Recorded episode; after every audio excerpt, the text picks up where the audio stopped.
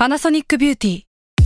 มากกว่าเครื่องเป่าผมด้วยนาโนอีเทคโนโลยีล่าสุดที่จะเปลี่ยนทุกประสบการณ์ที่คุณเคยมีนาโนอีมอยส์เจอร์พลัสเพิ่มความชุ่มชื้นให้เส้นผมหลังใช้งานมากขึ้นถึง 18 เท่า พร้อมชะลอการเฟดของสีผมสำหรับคนชอบทำสีผม ดูแลความชุ่มชื้นทั้งเส้นผม หนังศีรษะและผิวคุณ Panasonic NA0J มีเทคโนโลยี nanoe ที่ care only you Salmon Podcast มัน สด อร่อย ทฤษฎีสมคบคิดเรื่องลึกลับ สัตว์ประหลาดฆาตกรรม ความลี้ลับที่หาสาเหตุไม่ได้ เรื่องเล่าจากเคสจริงที่น่ากลัวกว่า fiction สวัสดีครับ ผมยศมันประพงศ์ผมธัญวัฒน์อิพุดม นี่คือรายการ Untitled Case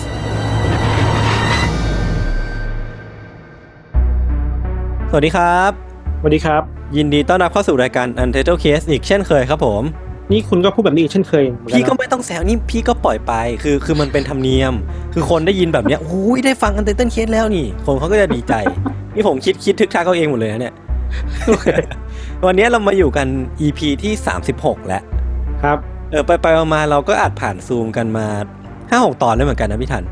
เออแล้วก็จะจะขอบคุณทุกคนที่ยังทนฟังเราอยู่ได้คเอรับอเออใช่ใช่ใช่ใช่โดยเฉพาะพี่ทันเนาะก็บางทีพี่เขาก็อาจจะพูดอะไรที่ค่อนข้างสุ่มเสี่ยงก็ก็ขอบคุณที่เข้าใจเขาเข้าเรื่องไหมคุณเอ้ยผมถามงี้ก่อนดีกว่าพี่ทันพี่พี่ทันเริ่มคิดถึงห้องอัดบ้างปะก็นิดหน่อยนะทำคิดไมถึเหงรอห้องอัด หมายถึงว่าคิดถึงเรื่องของคุณภาพเสียงหรือว่าคิดถึงการที่ได้เจอหน้าผมหรือว่าได้อัดอัด ไม่ไม่ไม่เลยไม่เลยถ้าเป็นเรื่องยศเราเราคิดว่าเราเราปล่อยผ่านให้เลยอะโอ้โห พี่เราอัดกันมาตั้งสามสิบหกตอนนะพี่ไม่เคยมีความสนิทสนมเพิ่มขึ้นเลยเหรอไม่จริงๆเดี๋ยวเราอัดซูมอยู่เราจริงๆเราก็ปิดหน้ายศอยู่ด้วยแหละแบบไม่โอ้ไม่โหหน้าเท่าไหร่เชื่อ eye contact อะไรอย่างนี้ไม่ต้องมีเลย โอเค วันเนี้ยเรามาอยู่กันในธีมเรื่องของ neighbor เนาะหรือก็คือแปลเป็นไทยก็คือเพื่อนบ้าน อ่า เพื่อนบ้าน เออ คือไอ้คอนเซปต์ของเพื่อนบ้านอะพี่ธันมันมีความ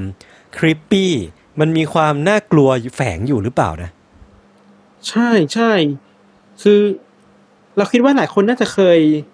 อ่านการ์ตูนเกาหลีอะที่มันเป็นเรื่องเพื่อนบ้านที่น่ากลัวน่ากลัว เออ เคยอ่านเคยอ่านที่มันอยู่ในหอคอนโดเดียวกันปะเออเออเออเพื่อนห้องเออเพื่อนบ้านอะไรอย่างเงี้ยแล้วก็อันนั้นน่ากลัวมากจริง ๆ มันก็มีซีรีส์หรือหนังบางเรื่องที่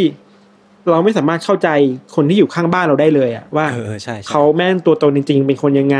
มีนิสัยยังไง หรือว่าเก็บซ่อนความลับอะไรอยู่บ้างหรือเปล่า อะ อืมมันมีเรื่องหนึ่งมาที่เราเคยดูเป็นหนังญี่ปุ่นอะชื่ออะไรสักอย่างไม่รู้แต่เป็นเรื่องแบบ ที่เพื่อนบ้าน แม่งจับคนไปทดลองอะไรบางอย่างอะไรเงี้ยเฮ้ยโอ้อันนี้เริ่มน่ากลัวแล้วเออเออเออมันคิดว่าเออมันมีเส้นของความที่ลึกลับในในบ้านของเพื่อนบ้านอยู่อะอือหือครับ ประมาณนี้ครับโอเคที่ครับคิดว่าน่ากลัวอยู่แล้วก็ มันก็เลยเป็นธีมที่เราคิดว่าเออมันก็น่าหยิบมาเล่าดีนะ เพราะว่าอืมเวลาเราพูดถึงบ้านเนี่ยในตัวบ้านเองมันก็มีความลึกลับอยู่ประมาณหนึ่งแล้ว แต่เราคิดว่าไอ้มนุษย์เราเองมันก็มีความที่ ในในบางแง่มุมก็อยากสอดรู้สอดเห็นเพื่อนบ้านอยู่ประมาณหนึ่งอะนึกออกว่าใช่ใช่คือคือยิ่งยิ่งเป็นเพื่อนบ้านที่แบบรั้วติดกันเงี้ยโอ้โหเออห้ามห้ามสายตายากมากเลยกับการที่เราจะไม่ไปไม่ไปสอดส่องบ้านเขาอะซึ่งเออมันก็เป็นเออเรื่องไม่ดีหรอกเนาะเออแต่ว่าเออคอนเซปต์ของเพื่อนบ้านอะพี่มันก็เติบโตขึ้นมา แล้วแล้วในในปัจจุบันเนี้ยผมคิดว่าสังคมไทยกับเรื่องของเพื่อนบ้านเอง มันก็อาจจะไม่ได้แบบ ไม่ได้แบบเป็นเป็น เหมือนสมัยก่อนเนาะที่ว่าเพื่อนบ้านก็จะสนิทกันมากกว่านี้เออเออ แต่ว่าเออได้ในต่างประเทศอะ ผมเชื่อว่าเพื่อนบ้านนะจะยังมีความความสำคัญต่อกันเสมอ เพราะว่าเวลาเราอ่านเรื่องสยองขวัญหรือว่าเรื่องเรื่องพวกวิถีชีวิตของคนต่างประเทศนะครับ มันก็จะมีการพูดถึงพวกเพื่อนบ้านเสมอเนาะว่าแบบจะช่วยช่วยเอื้อเฟื้อซึ่งกันและกันหรือว่าเอาของมาให้หรือว่าแบบคอยเป็นหูเป็นตาให้ เรื่องในวิ่งนี้เดี๋ยวเราก็เริ่มก่อนเนาะอืม นานๆทีนะนานๆทีพี่จะได้เริ่มก่อนนะแล้วก็เราอยากเริ่มต้นอย่างนี้ด้วยว่า มันก็เป็นเรื่องที่น่าจะมีเนื้อหาที่กระทบกระเทือนจิตใจผู้คนอีกแล้วครับคือผมอะรู้สึกว่าคำคำเนี้ยไอ้คำคำที่พี่ทันเพิ่งพูดไปเมื่อกี้มันเหมือนเป็นคำแนะนำตัวพี่เขาไปแล้วแบบว่าธัญวัฒน์อิพุดมครับวันวันนี้วีคนี้ผมก็จะเล่าเรื่องที่ค่อนข้างน่ากลัวหน่อยไม่ก็ต้องเตือนก่อนเพราะว่าพอพอเราไปทำสคริปต์มาเดี๋ยวเราไปหาข้อมูลมาแล้วเราพบว่า เอ้ยมันมีเนื้อหาที่ตัวเราเองอะ เราก็ยังสะเทือนใจเหมือนกันนะ แล้วมันก็ทำให้รู้สึกจิตใจปั่นป่วนพอสมควรนะครับอืมอืมก็เลยคิดว่า เออ มันน่าจะเตือนกันไว้ก่อนตอนตั้งแต่แรกอืมทำใจกันไว้ประมาณหนึ่งโอเค ครับ คือเรื่องที่เราเลือกมาวันนี้มันเป็น เราคิดว่ามันน่าจะเป็นเรื่องที่ทำให้เห็นถึงเรื่องจิตใจคนคนหนึ่งได้ พอสมควรเลยอะ ครับ แล้วก็อีกอย่างหนึ่งคือมันเป็น มันเป็นคดีที่ค่อนข้างใหญ่มาก คดีหนึ่งในของอเมริกาเลยก็ว่าได้ครับ อืม ไอ้ไทม์ไลน์ของเรื่องนี้นะเราว่าเราอยากย้อนไปในตอนปี2004อะครับอืมมีมีวัยรุ่นอายุ14คนหนึ่งเป็นผู้หญิง ชื่อว่าจีน่าเดอเคซุสครับ จีน่าเนี่ย เธอเป็นเด็กนักเรียนที่อยู่ในเมืองคลิฟแลนด์ในรัฐโอไฮโอ แล้วจีน่าเนี่ยก็มีเพื่อนอีกคนหนึ่งชื่อว่าอารินคาสโต อารินคาสโตกับจีน่าก็รู้จักกันประมาณหนึ่งอะแบบพอรู้หน้ากันบ้าง แบบเคยเดินด้วยกันเคยกินข้าวด้วยกันในทำนองเนี้ยนะอืมแต่ก็ไม่ได้สนิทใช่ปะเออไม่ได้สนิทขนาดนั้นอืมแต่พอพอรู้จักเหมือนเพื่อนร่วมห้องอะเลเวลประมาณนั้นนะครับ คือชีวิตการไปโรงเรียนของจีน่าเนี่ยปกติเธอก็จะกลับบ้านคนเดียวตลอดเลยอะอืมเพราะว่าโรงเรียนที่เธออยู่กับบ้านเนี่ยมันมันไม่ไกลกันมาก แล้วก็ชุมชนแถวนั้นก็เป็นชุมชนที่ทุกคนแถวๆนั้นรู้จักกันอะพอคุ้นหน้ากันดีอะก็เลยไม่น่ามีอะไรที่มันน่ากลัวมากเท่าไหร่ครับอืมอืม แล้วปกติเนี่ยเวลาเธอเลิกเรียนนะครับ จีน่าก็จะกลับบ้านคนเดียวอย่างอย่างนี้มาแบบตลอดเลยนะคือเคยชินไปแล้วอะแต่ว่าไอการกลับบ้านครั้งหนึ่งในวันที่สองเมษายนปีสองพันสี่ครับ มันเป็นตอนที่เธอกำลังกลับบ้านเนอะแล้วก็อยู่ดีๆในในระหว่างทางเข้าใจว่าเธออยู่บนฟุตบาทอะแล้วมันก็มีรถยนต์คันหนึ่งมามาจอดเทียบอะตรงที่เธอกำลังยืนอยู่อะอืมพอจอดปุ๊บคนขับก็เปิดกระจกออกมาแล้วก็ทักทายจีน่าอืม แล้วเธอก็ทักทายตอบแบบ สบายๆไว้นะ เพราะว่าผู้ชายที่อยู่บนรถอะ มันคือพ่อของพ่อของเพื่อนเธออะเพื่อนพ่อของอารีนคาสโตอะ เออ เออ เออคือ แล้วผู้ชายคนนี้เขาชื่อว่าแอเรียลคาสโตครับอืมคุณแอเรียลเป็นนี่เป็นพ่อของเพื่อนจีน่านะ เราวางไว้อย่างนี้ก่อน อืมอืมอืมปกติแล้วอะคาสโตคนที่เป็นพ่อเนี่ยเขาก็จะทำงานขับรถโรงเรียนแหละคือรถโรงเรียนสีเหลืองๆที่เราเคยเห็นกันในหนังอะอ๋อเออเออเออเออ ที่รถยาวๆ แล้วแบบมีเด็กอยู่เยอะๆในรถนะครับอืมพอเป็นอย่างนี้ จีน่าก็เลยรู้สึกว่ารู้สึกไว้วางใจขึ้นในอีกระดับหนึ่งเออคือเป็นคนที่คุ้นหน้าคุ้นตากันอยู่ประมาณหนึ่งแล้วอะอ่ารู้จักมักจีกันอยู่ เออ ประมาณหนึ่งตอนที่แอเรียลคาสโตเปิดกระจกลงมาคุยกับจีน่าแอเรียลถามจีน่าว่าจีน่าเห็นลูกสาวของเขาไหมอะ ประมาณว่าลูกสาวเขาหายตัวไปครับ เออ จีน่าก็บอกว่าไม่เห็นนะไม่เห็นเลย ไม่รู้ว่าเพื่อนไปไหนอืมอืมพอเป็นอย่างเนี้ยแอเรียลคาสโตก็เลยขอให้จีน่าเนี่ยขึ้นรถมาเขาหน่อยแบบ เดี๋ยวจะพาไปคุยกันต่อช่วยกันตามหาหน่อยสิว่าลูกหายไปไหนอะอ่าฮะจีน่าเองก็โอเค เพราะว่าก็รู้สึกเป็นห่วงเพื่อนที่หายตัวไปครับอืมแล้วอีกอย่างคนที่ชวนเธอขึ้นรถไปก็เป็นพ่อของเพื่อนก็ดูไม่น่ามีอะไร เออแล้วเป็นคนที่ทำงานกับโรงเรียนอยู่ด้วยอะ เออเออพอมาถึงที่บ้านวันตระกูลคาสโตครับ ครับ พอเข้าไปแต่จีน่ากลับพบว่ามันไม่มีใครอยู่เลยอะอืมอืม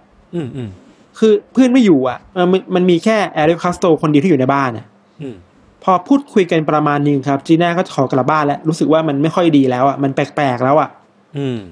แต่ตอนนั้นเองอะที่คาสโตเริ่มเปลี่ยนน้ำเสียงอะยศอืมคือจากคุยกันปกติน้ำเสียงแบบทั่วไปธรรมดา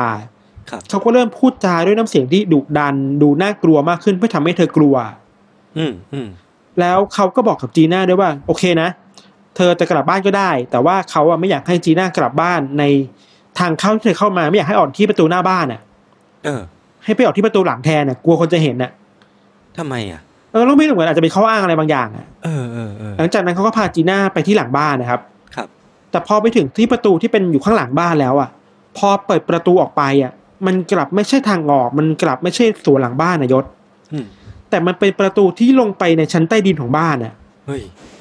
แล้วสิ่งที่เธอเห็นในห้องใต้ดินเวลาที่ลงไปแล้วอะครับเออมันมีเสาอยู่หลายต้น มันมีท่อน้ำอยู่อะ แล้วสิ่งที่อยู่บนพื้นคือเสาต้นหนึ่งที่ มันมีโซ่เหล็กขนาดยาววางอยู่ไว้อะอืมสิ่งที่คัสโตทำคือเขาจับเธอไปอยู่ในมุมห้องห้องนั้นน่ะ แล้วก็ล่ามเธอเข้ากับโซ่อะยศเออคือผูกจีน่าเข้าไปกับโซ่แล้วขังเธอไว้ในห้องใต้ดินอะโอ้น่ากลัว แล้วหลังจากนั้นคัสโตก็พูดกับจีน่าว่า เธอต้องอยู่ที่นี่กับเขาตลอดไปอะ เขาจะไม่ปล่อยเธอออกไปไหนอีกแล้วอะ คือใช้คำว่าตลอดไปเลยเหรอพี่ ใช่ นอกจากนั้นนะคัสโตก็พูดกับจีน่าเพิ่มเติมด้วยว่า จีน่าเนี่ย ไม่ใช่ผู้หญิงคนเดียวที่อยู่ในบ้านหลังนี้กับเขาอะ เออพูดเสร็จเขาก็ชี้นิ้วขึ้นไปข้างบนน่ะ เพื่อจะบอกว่าในบ้านหลังนี้มันยังมีเด็กผู้หญิงอีกสองคนที่เขาจับตัวมาด้วยเหมือนกันน่ะ อืมอืม แล้วสองคนนั้นน่ะมีชื่อว่ามิเชลไนท์กับอีกคนหนึ่งชื่อว่าอแมนดาเบอร์รี่อ่าฮะตอนที่จีน่าได้ยินเสียงคาสโตพูดถึงสองคนนี้อะเธอตกใจมากๆเลย เพราะว่าเเด็กทั้งสองคนนี้เป็นชื่อที่อยู่ในหน้าข่าวหนังสือพิมพ์มาตลอดสองสามปีที่ผ่านมา อืม เพราะว่าพวกเธอหายตัวไปแบบหายสับสูญและพ่อแม่ของพวกเธอหาตัวไม่เจออะอืมซึ่งการพูดชื่อสองคนนั้นออกมามันแปลว่าจีน่าได้รู้แล้วว่าทั้งสองคนน่ะ ถูกคาสโตรลักพาตัวมา เออ แล้วตัวเธอเองก็จะ ก็กำลังจะกลายเป็นอีกหนึ่งในเหยื่อที่ถูกลักพาตัวมาด้วยเหมือนกันน่ะโหมันต้องเป็นความรู้สึกแบบไหนวะเนี่ยคือแบบรู้ว่ารู้ตัวคนร้ายอะ แต่ว่ารู้ตัวคนร้ายเพราะว่าตัวเองอะกำลังกลายเป็นหนึ่งในเหเหยื่อยื่อคนใหม่อะเออโหน่ากลัว เราเล่าอีกนิดนึงว่าสภาพของบ้านคาสโตอะจะมีอยู่สามชั้น แล้วก็ตามข้อมูลที่เราไปเจอมาคือว่าในตอนแรกอะเขาขังจีน่าไว้ที่ชั้นใต้ดิน อืมส่วนห้องนอนสองห้องในชั้นสองอะเป็นห้องที่เขาขังเด็กอีกสองคนเอาไว้อะอืม แล้วทั้งสามคนนะครับก็จะถูกคาสโตล่ามโซ่เหล็ก เหมือนเธอหมดเลยอะอืม คือถูกขังไว้ในห้องแล้วก็ถูกล่ามโซ่ไว้ในห้องอะเออ พอพอเล่ามาถึงตรงนี้เราขอย้อนกลับไปพูดถึงเหตุการณ์สองคนแรกหน่อย ครับ จะได้เห็นภาพมากขึ้นเนาะอืมในกรณีของมิเชลไนท์นะครับ เธอเป็นเหยื่อคนแรกที่ถูกลักพาตัวมา เธอเป็นเหยื่อที่อายุเยอะที่สุดในกลุ่มสามคนนี้แล้วอะอืมเพราะว่าวันที่เธอถูกลักพาตัวมาเธออายุ21ปีอะอืม ตามข้อมูลที่เราไปเจอมาคือว่ามีคนเห็นตัวของมิเชลไนท์ในก่อนที่จะถูกจับตัวมาในวันที่ 23 สิงหาคมปี 2002 ครับ คือก่อนที่จีน่าจะโดนจับประมาณ 2 ปีเลยอะโอ้โหเรียกได้ว่าอยู่อยู่ในบ้านของคุณคาสโตเนี่ยมาสองปีติดต่อเอกันอเออเออแล้วชีวิตก่อนหน้านี้ของมิเชลไนท์นะครับ เธอก็ค่อนข้างจะเจอเรื่องที่ยากๆมาเหมือนกันคือว่า มีแฟนแล้วมีลูกอืมแล้วก็กำลังมีเรื่องในชั้นศาลว่ากำลังเธอกับแฟนแยกทางกันแล้วก็ เธอกำลังฟ้องศาลเพื่อที่จะเอาลูกมาอยู่กับเธออะขอสิทธิ์เลี้ยงดู เออประมาณนั้นน่ะ แล้วในวันที่เธอหายตัวไปมันคือวันที่เธอกำลังเตรียมตัวขึ้นไปศาลพอดีเลยเว้ยอืมคือมันก็เป็นวันสำคัญของเธอมากๆเหมือนกันน่ะอืมอืมแล้วเล่ากลับมาอีกนิดนึงคือว่าในวันที่มิเชลถูกลักพาตัวไปครับ เธอเข้าไปในร้านค้าร้านหนึ่งแล้วในระหว่างนั้นน่ะคาสโตก็โผล่เข้าไปในที่ร้านนั้นร้านนั้นเหมือนกันน่ะอืมเขาไปคุยกับเธอชวนเธอว่า เอ้ยเธอรู้จักลูกสาวเขาไหมอะ คือเอาลูกสาวมาอ้างอะ มุกเดิมเลยปะเนี่ย มุกเดิมเออแล้ว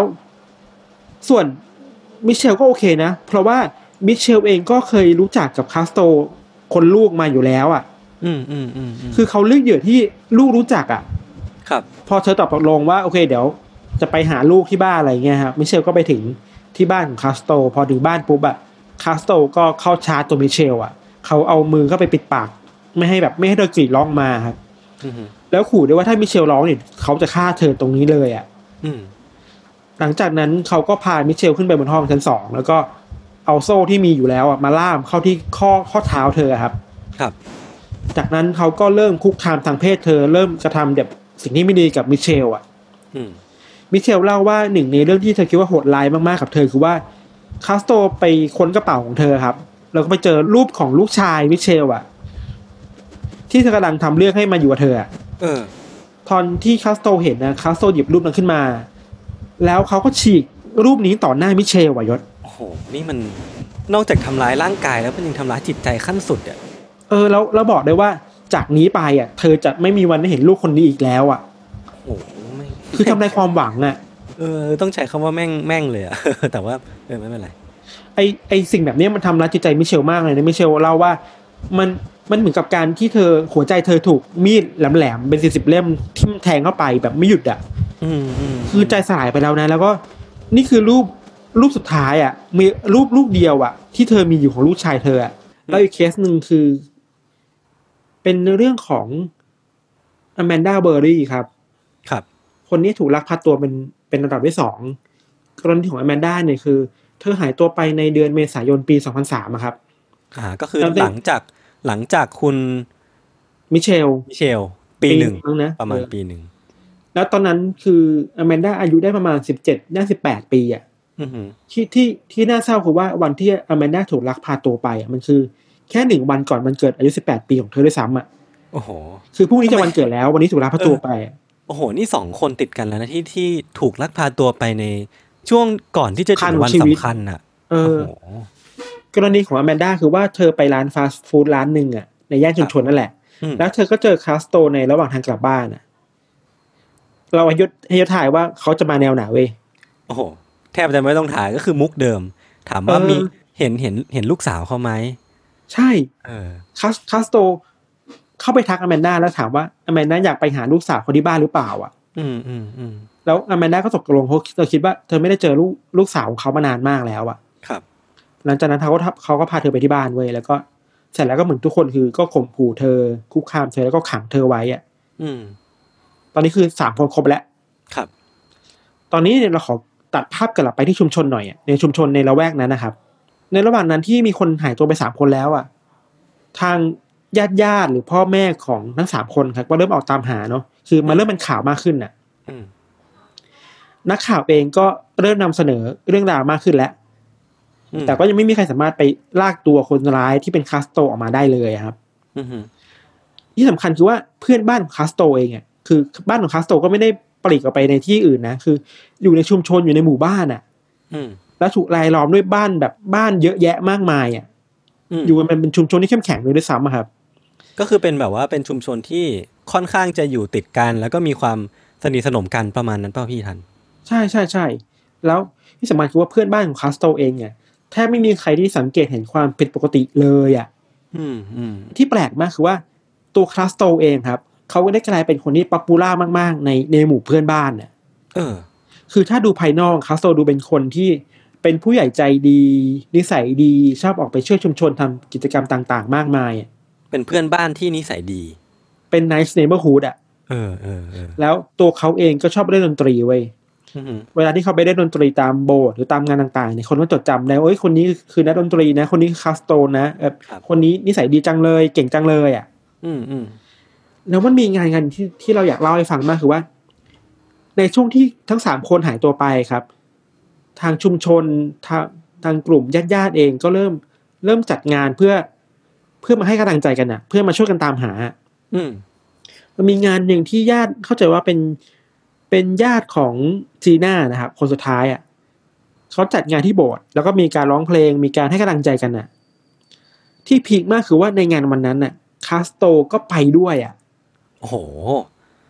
สุดสุดไม่ได้ทำเพียงแค่เล่นดนตรีนะเออ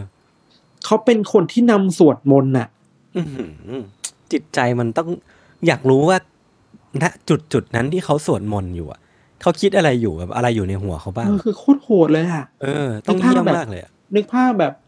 นำสวดมนต์แล้วในมือถือเทียนเล่มหนึ่งอะที่อืมเป็นความหวังคนในการตามหาเด็กสาวที่หายไปอะเออ แต่คนร้ายคือคนที่นำสวดมนต์น่ะ เออ แล้วเด็กสาวที่หายตัวไป ก็อยู่ที่บ้านเขาอะ เออ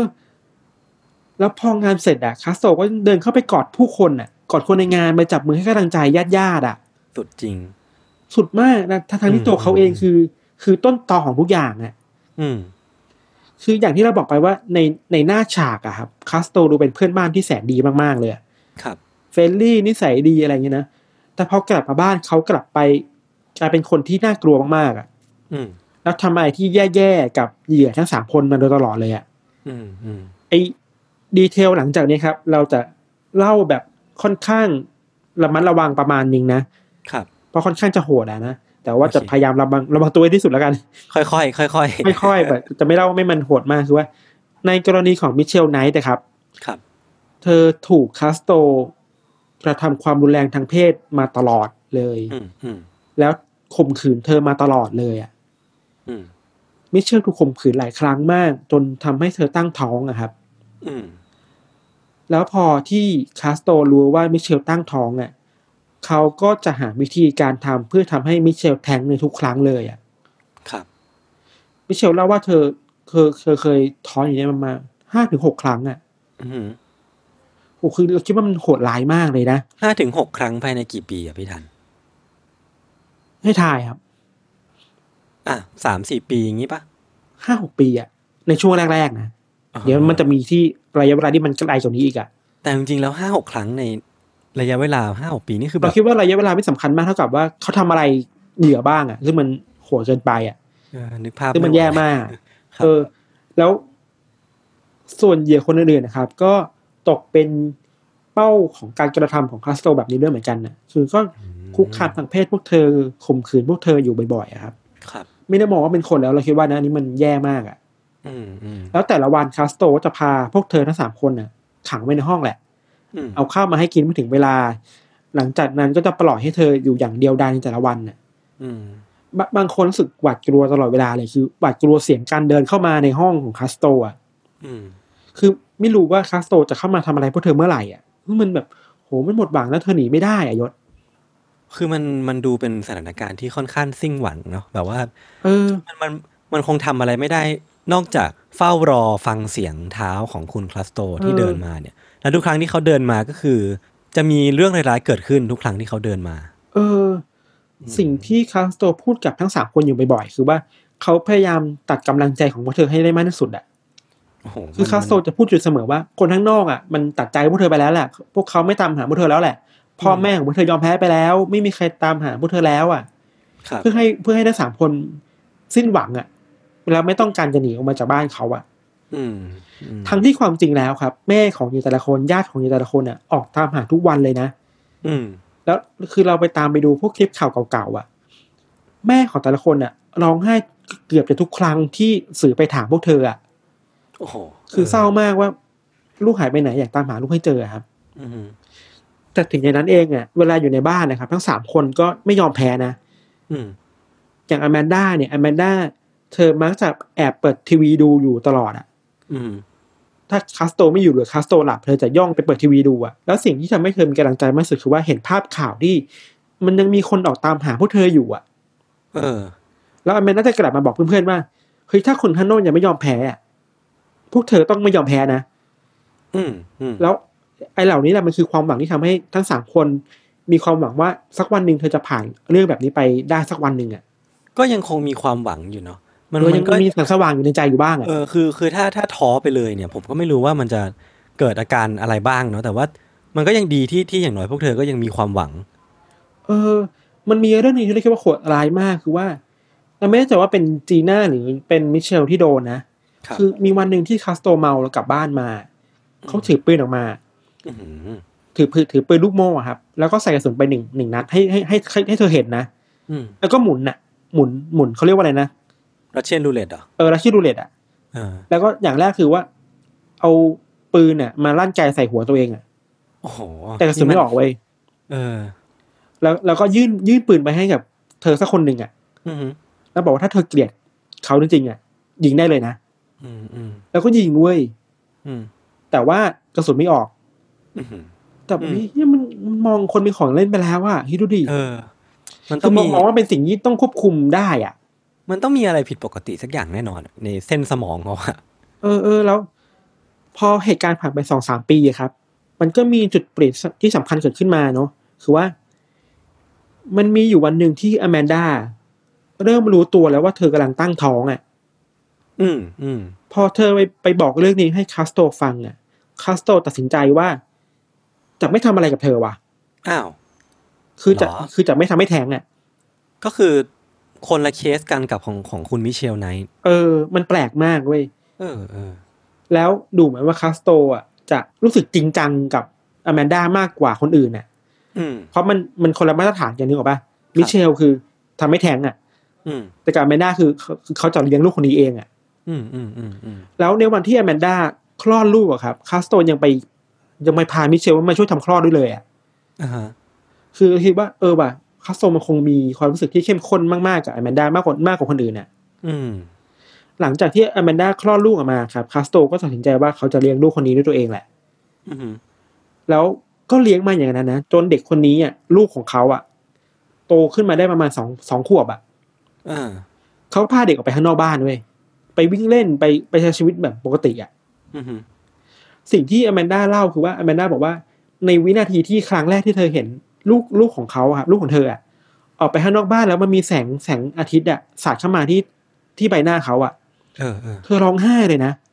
อ่าฮะเพราะนั่นคือแสงอาทิตย์แรกที่เด็กคนหนึ่งจะได้รับในชีวิตอะเออ แต่เธอไม่สามารถเข้าไปอยู่ในแสงอาทิตย์นั้นได้นั้นได้กับลูกอะอืมอืมมันโคตรน่าเจ็บปวดเลยอะคือมันมันจะจะเป็นความเจ็บปวดที่อยู่ในความยินดีก็ก็พูดได้ประมาณหนึ่งเนาะ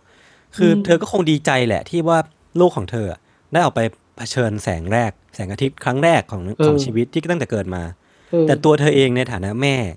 ออกไปกลับไม่ไม่ได้ได้มีโอกาส เออ มันก็น่าจะเศร้าอยู่อะแล้วเวลาที่คาสโตพาลูกออกไปข้างนอกอะ่ะเพื่อนบ้านก็เห็นน่ะนึกออกปะอืมเพื่อนบ้านก็ถามว่านี่ใครคาสโตก็อ๋อเนี่ยเป็นเป็นลูกของแฟนเขาเองอ่าฮะ คือคาสโตวันเลิกกับเมียไปประมาณไปหลายปีแล้ว คือแยกกันอยู่อะ อืมคาสโตเอาอ๋อนี่คือลูกลูกของเมียเขาเอง ลูกคนใหม่เอง ลูกลูกคนเล็กเองอะไรเงี้ยอืมเพื่อนบ้านก็จะแบบเอ้ยยินดีด้วยนะ ลูกน่ารักเหมือนกันนะเนี่ยทำนองนี้เหมือนเอ็นดูเด็กอะอืมอืมอืมแต่สิ่งที่เพื่อนบ้านไม่รู้เลยว่า เด็กคนนั้นน่ะ มันเป็นลูกของเหยื่อที่เขาลักพาตัวมา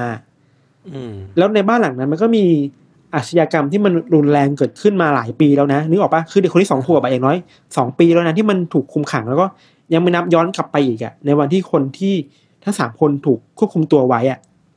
เรียกได้ว่านอกจากจะไม่รู้แล้วอะ ยังยังไม่ชงนใจด้วยซ้ำอะเพราะว่าคุณคลัสโตเป็นเพื่อนบ้านที่แสนดีมาตลอดอะเออ ส่วนตำรวจเองครับ ก็เริ่มเชื่อมโยงข้อมูลต่างๆได้มากขึ้นนะครับ ครับ เราเข้าใจว่าในในช่วงนั้นนะประมาณปีสองพันสามหรืออะไรเงี้ยไม่แน่ใจเนอะแต่โอเคแต่ว่าช่วงหลังอะคดีมันถูกโอนไปให้ FBI เลยเว้ยอืมเออ F FBI ก็เริ่มมั่นใจว่าไอ้ คดีของการหายตัวของผู้หญิงสามคนเนี่ยมันน่าจะเป็นคดีเดียวกันนะหมายถึงว่า มันน่าจะเป็นคนร้ายคนเดียวกันนะ มีจุดเชื่อมโยงกันเออพฤติกรรมในการลักพาตัวมันน่าจะเหมือนกัน เช่น ขับรถไปอะไรเงี้ยอืมเรื่องราวแบบนี้มันก็ดำเนินมาเรื่อยๆครับ จากปี2002ที่มิเชลได้ถูกลักพาตัว2002นะครับ มันล่วงเลยมาถึงปี2013มายศ โอ้โหสิบเอ็ดปี ใช่มันหมายความว่าอื้อหือ ทั้งสามคนถูกคุมขังอย่างน้อย10ปีอะในบ้านหลังนั้นที่ไม่สามารถออกไปมีอิสระในในชีวิตข้างนอกได้อะเออเออแล้วไม่มีเพื่อนบ้านคนไหนที่รู้เลยว่า มันมีการลักพาตัวมันมีการขังผู้หญิงอยู่ในบ้านหลังนี้อะอืมมันจะมีบางครั้งที่ที่มันมีแขกมันมีเพื่อนมาที่บ้านของคาสโตครับอืมคาสโตก็จะไปไปขู่พวกผู้หญิงนะว่า ถ้าส่งเสียงมาเมื่อไหร่เนี่ยเขาจะฆ่าเธอทันทีเลยนะอืม หรือบางครั้งเขาจะเอาผ้าผ้าไปรัดปากไม่ให้ผู้เธอส่งเสียงออกไปอะอืมซึ่งแบบโอ้โหโคตรร้ายเลย ส่วนทั้งสามคนเองครับเขาก็พยายามหาทางออกจากบ้านหลังนี้กันอยู่ตลอดเวลาเลยอะก็ยังคงมีความหวังอยู่เนาะเออมีความหวังนะพวกเธอคุยเสมอว่าจะหนียังไงดีนะ แบบหนีออกจากหน้าต่างได้ไหมในห้องน้ำมันมีช่องอะไรที่มันหลบออกไปได้หรือเปล่า อะ ครับ แต่คาสโตก็รู้ทันตลอดอะคืออุดช่องว่างทุกอย่างไว้หมดเลยอะอืมคือหน้าต่างข้างบนบ้านก็ปิดเอาเหล็กมาเชื่อมไว้ไม่ให้ออกไปอะอืม ล็อกประตูแต่ละห้องก็ล็อกแบบแน่นหนา แล้วหนึ่งในวิธีการที่คาสโตทำไว้คือว่า เพื่อที่จะสอดส่องผู้หญิงทั้งสามคนในบ้านนะคือว่าเขาติดกระจกเอาไว้ในทุกมุมในบ้านเลยอะโอ้โหคือนึกออกปะสมมติว่าเราอยู่ห้องนั่งเล่นอะ อืม เวลาเรามองกระจกเราต้องเห็นว่าข้างหลังอะ ผู้หญิงข้างหลังทำอะไรกันอยู่อะ ก็คือเรียกได้ว่าไม่ไม่ให้ไม่ให้มีมุมอับหรือว่าจุดบอดเลย เออ แบบรู้ทุกอย่างบนบ้านหมดเลยอะ เออ แล้วอย่างที่เราบอกไปครับว่า ถึงแม้ว่าจะมีการควบคุมคนแบบแน่นหนาแค่ไหนอะแต่สิ่งสำคัญคือคาสโตดูเหมือนจะรู้สึกเป็นพิเศษกับอแมนด้ามากๆอะอือหือเขาเขาเริ่มปลดล็อกอแมนด้ามากขึ้นกว่าเดิมอะโอ้โหคือสามารถให้อแมนด้าออกไปจากห้องได้ในบางเวลา ก็คือเริ่มให้อิสระอแมนด้าเหนือกว่าคนอื่น เออเริ่มมีสิทธิพิเศษเหนือกว่าคนอื่นแล้วอะ อืม แล้วเราไม่รู้เหมือนกันว่าทำไมแต่ก็สิ่งที่ทำให้อแมนด้ามีความหวังมากๆในชีวิตอะ คือนอกจากลูกที่คลอดออกมาแล้วนะคือเธอยังเห็นข่าวที่พวกเธออยู่ในหน้าข่าวอยู่เรื่อยๆทุกวันเลยอะอือหือพอเป็นอย่างนี้มันมันทำให้เธอมีความหวังครับและคิดว่าเออเธอจะไม่ยอมแพ้จะไม่ฆ่าตัวตายจะจะไม่หนีอะอืมเราคิดว่าสักวันหนึ่งอะมันต้องมีความช่วยเหลือมาถึงเธออะอืมอืมแต่เธอก็รอมาอย่างเนี้ยโยนคิดดูดิสิบกว่าปีอะรอมาเรื่อยๆอะก็คือแต่ละคนเนี่ย ผมว่าถูกลักพาตัวมาในช่วงวัยรุ่นอะช่วงนี้แบบยังเป็นวัยที่ควรจะมีอนาคต สดใสดำเนินชีวิตต่อไปอะเออ พอเรื่องราวมันเดินมาถึงวันที่หกพฤษภาคมปีสองพันสิบสามครับครับสองพันสิบสามนะมันแปลว่าผ่านมาหลายสิบปีแล้วนะอืมในช่วงนั้นเองคือคือคาสโตเริ่มจะไว้ใจอแมนด้ามากขึ้นกว่าเดิมแล้วแล้วแหละ อืมเข้าใจว่าวันนั้นเองอะ ตอนแรกอแมนด้าเองก็ไม่ได้เอะใจว่ามันมีความผิดปกติเกิดขึ้นนะครับเธอก็อยู่ห้องตามปกติอะแต่อยู่ดีๆลูกของอแมนด้าก็เดินมาบอกว่าแม่แม่คือพ่อเพิ่งขับรถออกไปนอกบ้านอะ อืม เออจังหวะนี้เองอแมนด้าคิดว่าเอ้ยว่าคาสโตไปแล้วอะอ่าฮะคือปกติคาสโตจะออกไปนอกบ้าน โดยไม่ให้พวกคนข้างในรู้เรื่องอะครับอ่าฮะเธอเลยคิดว่าเอ้ยเนี่ยจังหวะดีแล้วคาสโตไม่อยู่บ้าน เธอเลยคิดว่าเอ้ยจะทำยังไงดีในการจะหนีจากบ้านให้ได้อะอืมเธอก็ลงลองลงไปสำรวจในบ้านนะคิดว่าคาสโตไปแล้วจริงๆแหละรถก็ไม่ได้จอดอยู่ที่หน้าที่หน้าบ้านแล้วครับ จากนั้นเธอก็เดินไปไปคุยกับเพื่อนทั้งสองคนน่ะที่ถูกลักพาตัวมาด้วยกันน่ะ เธอบอกว่า นี่แหละแม่งคือโอกาสที่ดีที่สุดแล้วที่จะหนีออกไปจากที่นี่ให้ได้อะอืมอืมแต่ตัวเธอเองจะขออาสาแบบออกไปคนเดียวก่อนนะ เพื่อขอความช่วยเหลือ เพื่อให้ตำรวจมาช่วยอีกสองคนทีหลังอะครับ หลังจากนั้นนะครับอแมนด้าก็อุ้มลูกอะอุ้มลูกออกไปที่ข้างหน้าบ้านเว้ยไปที่ประตูหน้าบ้านอะพยายามจะเปิดประตูออกไปอะ แต่สิ่งที่เธอเจอคือว่า ประตูมันถูกออกแบบมาว่าต้องเปิดจากข้างนอกเท่านั้นน่ะ อ๋อ ก็คือแบบห้ามห้ามปลดล็อกออกจากข้างในใช่ไหมเออหรือว่าถ้าจะออกทางในมันต้องมีกุญแจมันต้องมีเงื่อนไขอะไรแกอะไรบางอย่างที่ที่คาสโตทำมาไว้อะเพื่อไม่ให้คนหนีออกไปข้างนอกได้อะครับพอถึงอย่างนั้นนะเธอก็ยังไม่ยอมแพ้เว้ยอแมนด้าพยายามแบบ ทุบประตูแบบแรงมากๆอะอืมแบบสุดแรงจริง ๆอะแต่สุดท้ายแล้วประตูมันก็ไม่เคยเยื่อนเลยอะแบบทำอะไรประตูไม่ได้เลยอะครับ อืมพอไปอย่างนี้เธอเธอก็เริ่มหมดหวังอะคือความหวังมันเริ่มหายไปเรื่อยๆอะ อืมอแมนด้าก็เริ่มส่งเสียงเรียกร้องขอความช่วยเหลือ คือตะโกนออกไปดังที่สุดอะอืมคือเอาเอาปากไปไปแนบประตูเลยอะอืมเพื่อตะโกนออกไปให้ดังที่สุด เพื่อที่จะทำให้เสียงมันเล่นลอดออกไปให้เพื่อนบ้านได้ยินน่ะ แต่โชคดีไว้ยว่าวันนั้นมันเป็นวันที่เพื่อนบ้านของเธออะอยู่บ้านพอดีอะเออ ไม่ได้ไปทำงานอะอ่าฮะมันก็เริ่มมีคนเริ่มสงสัยว่ามันเกิดอะไรขึ้นนะครับเออแล้วก็โชคดีเหมือนกันว่ามันมีผู้ชายคนหนึ่งที่ที่กล้ากล้าที่จะเดินออกมาที่บ้านของคาสโตอะอืมอืม ซึ่งปกติอะชุมชนแต่ละชุมชนในอเมริกามันไม่ค่อยอยากจะยุ่งกันเท่าไหร่อะอืมแต่ผู้ชายคนนี้รู้สึกว่าไม่ได้แล้วอะมันมันมีอะไรแปลกๆมันมีเสียงกรีดร้องดังออกมา แล้วมันมันจำเป็นที่จะต้องเข้าไปช่วยเหลือครับอืมเขาก็รีบเดินมาที่หน้าบ้านของคาสโตแล้วถามว่าไอ้ยคุณคุณมีอะไรให้ผมช่วยเหลือหรือเปล่า อะอแมนด้าก็พูดแบบตื่นเต้นมากๆว่า ช่วยด้วยช่วยด้วยอะช่วยด้วยคือฉันคืออแมนด้าเบอร์รี่ที่หายตัวไปอะอ่าคือฮะพูดชื่อตัวเองออกมาเพราะรู้ว่า ชื่อของเธอเคยอยู่ในข่าวมาแล้วแล้วคนข้างนอกน่าจะได้ยินข่าวได้ยินชื่อเธอมาอยู่บ้างอะแล้วยิ่งเป็นเพื่อนบ้านในละแวกนี่ต้องให้ความสนใจรู้จักเธอแน่นอนแหละจริงเออเออผู้ชายคนนั้นตอนแรกก็ยังดูงงๆสับสนนะว่าเอ้ยนี่มันเกิดอะไรขึ้นนะครับอืมแต่สุดท้ายแล้วเขาก็ช่วยเธอพังประตูออกมาให้ได้ ด้วยความที่เป็นร่างกายกำยำพอสมควรอะอืมเขาพังประตูแล้วช่วยเธอมาได้สำเร็จอะ จากนั้นเขาก็โทรไปหาในวันวันๆเว้ยแล้วก็เล่าว่าเอ้ยมันเกิดอะไรขึ้นอย่างเนี้ยแต่ว่าเขามาเล่าทีหลังว่า เขาเพิ่งมารู้ตัวเองว่า นี่คืออแมนดาเบอร์รี่ที่ดังมากอะๆอ๋อแค่ในตอนที่เขากำลังเล่าให้ในวันวันๆฟังอะ คือเพิ่งอืมเพิ่งมาประมวลได้ว่าเอ้ยนี่มันคดีใหญ่นี่หว่าอะไรเงี้ยเออเออเออพอโทรไปหาเสร็จครับผู้ชายคนนี้ก็เข้าไปช่วยแมนด้าหนูแล้วก็เขาก็บอกว่าตัวเองไม่เคยคิดเลยว่ามันจะมีเรื่องราวแบบนี้เกิดขึ้นในในชุมชนในกับเพื่อนบ้านเขาได้อะแหมสิใครจะไปคิดอะเออคือ แล้วเขาเห็นคาสโตเดินเข้าเดินออกบ้านทุกวันน่ะทักทายกันทุกวันน่ะ กินอืมข้าวด้วยการพาพาไปเลี้ยงข้าวพาไปเลี้ยงบาร์บีคิวอะอืมแต่ว่าเฮ้ย แต่เจ้าของบ้านคนนี้แม่งมีความลับที่มันซ่อนอยู่ที่มันดำมืดมากๆเลยครับ ครับ หลังจากที่เขาโทรเรียกในวันมันเสร็จตำรวจก็มาที่บ้านแล้วก็ช่วยเหลือ ผู้หญิงที่อยู่ในบ้านออกมาได้สำเร็จเนาะ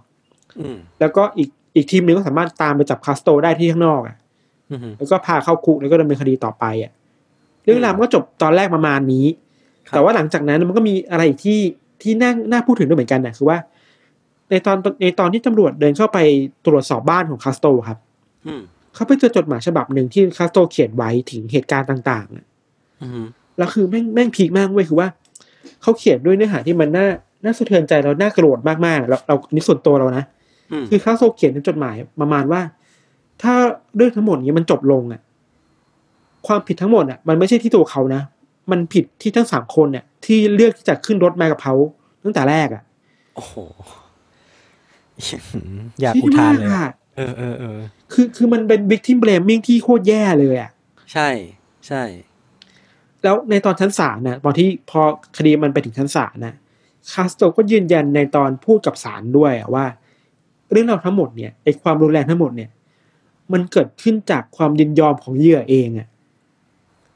แต่มึงไปหลอกเขาไงเออคือคือเช่นมึงโอ้โหคือเช่นเรื่องความรุนแรงทางเพศเรื่องการมีเซ็กซ์เรื่องการข่มขืนเนี่ย คาสโตอ้างอ้างหมดเลยไว้ว่ามันคือ consent เว้ยอื้อหือคือไอ้คือที่แบบเกินเราเกินเราฟังแล้วเรายังโกรธมากว่าเกินเยียวยาที่นี่ขนาดเราเป็นคนนอกคือคนต่างประเทศเราฟังเรายังโกรธมากว่าพูดอย่างนี้ออกมาได้ยังไงวะเออเราคิดดูสิถ้าถ้าเหยื่อได้ยินคำแบบนั้นน่ะพวกเธอจะคิดได้ไงอะอื้อหือเราคิดว่าอารมณ์คนที่คนอเมริกันที่ฟังข่าวตอนนั้นคงคงโกรธเหมือนเราอะคือมันมันน่าโมโหอะเป็นคุณอ้างแบบนั้นวะอืมอืม สุดท้ายแล้วครับ ไม่ว่าอย่างไรตามคดีนี้ก็จบแล้วอะคือศาลก็ตัดสินให้คาสโตต้องจำคุกตลอดชีวิต อืมแล้วมันมีช่วงบางช่วงที่แบบคาสโตพูดในศาลว่าเอ้ยผมขอเจอรูปผมได้ไหมอะลูกของเขากับอแมนด้าใช่ไหมเออแบบเฮ้ยยังกล้าพูดอีกเหรอวะเออ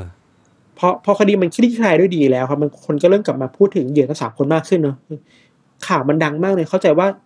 CNN NBC อะไรพวกเนี้ยคือไปสัมภาษณ์พวกเธอหมดเลยอะ ก็เรียกว่าเจ้าดังๆของทุกเอ้ยขเอองออเมริกาทั้งหมดก็ไปสัมภาษณ์เธอหมด เออ เราคิดว่ามันก็เป็นข่าวที่เห็นถึงความหวัง เห็นถึง เห็นถึงคนที่มันมีความหวังในชีวิตมากๆอะสิบเอ็ดปีนี่มันยาวนานมากเลยนะพี่ทัน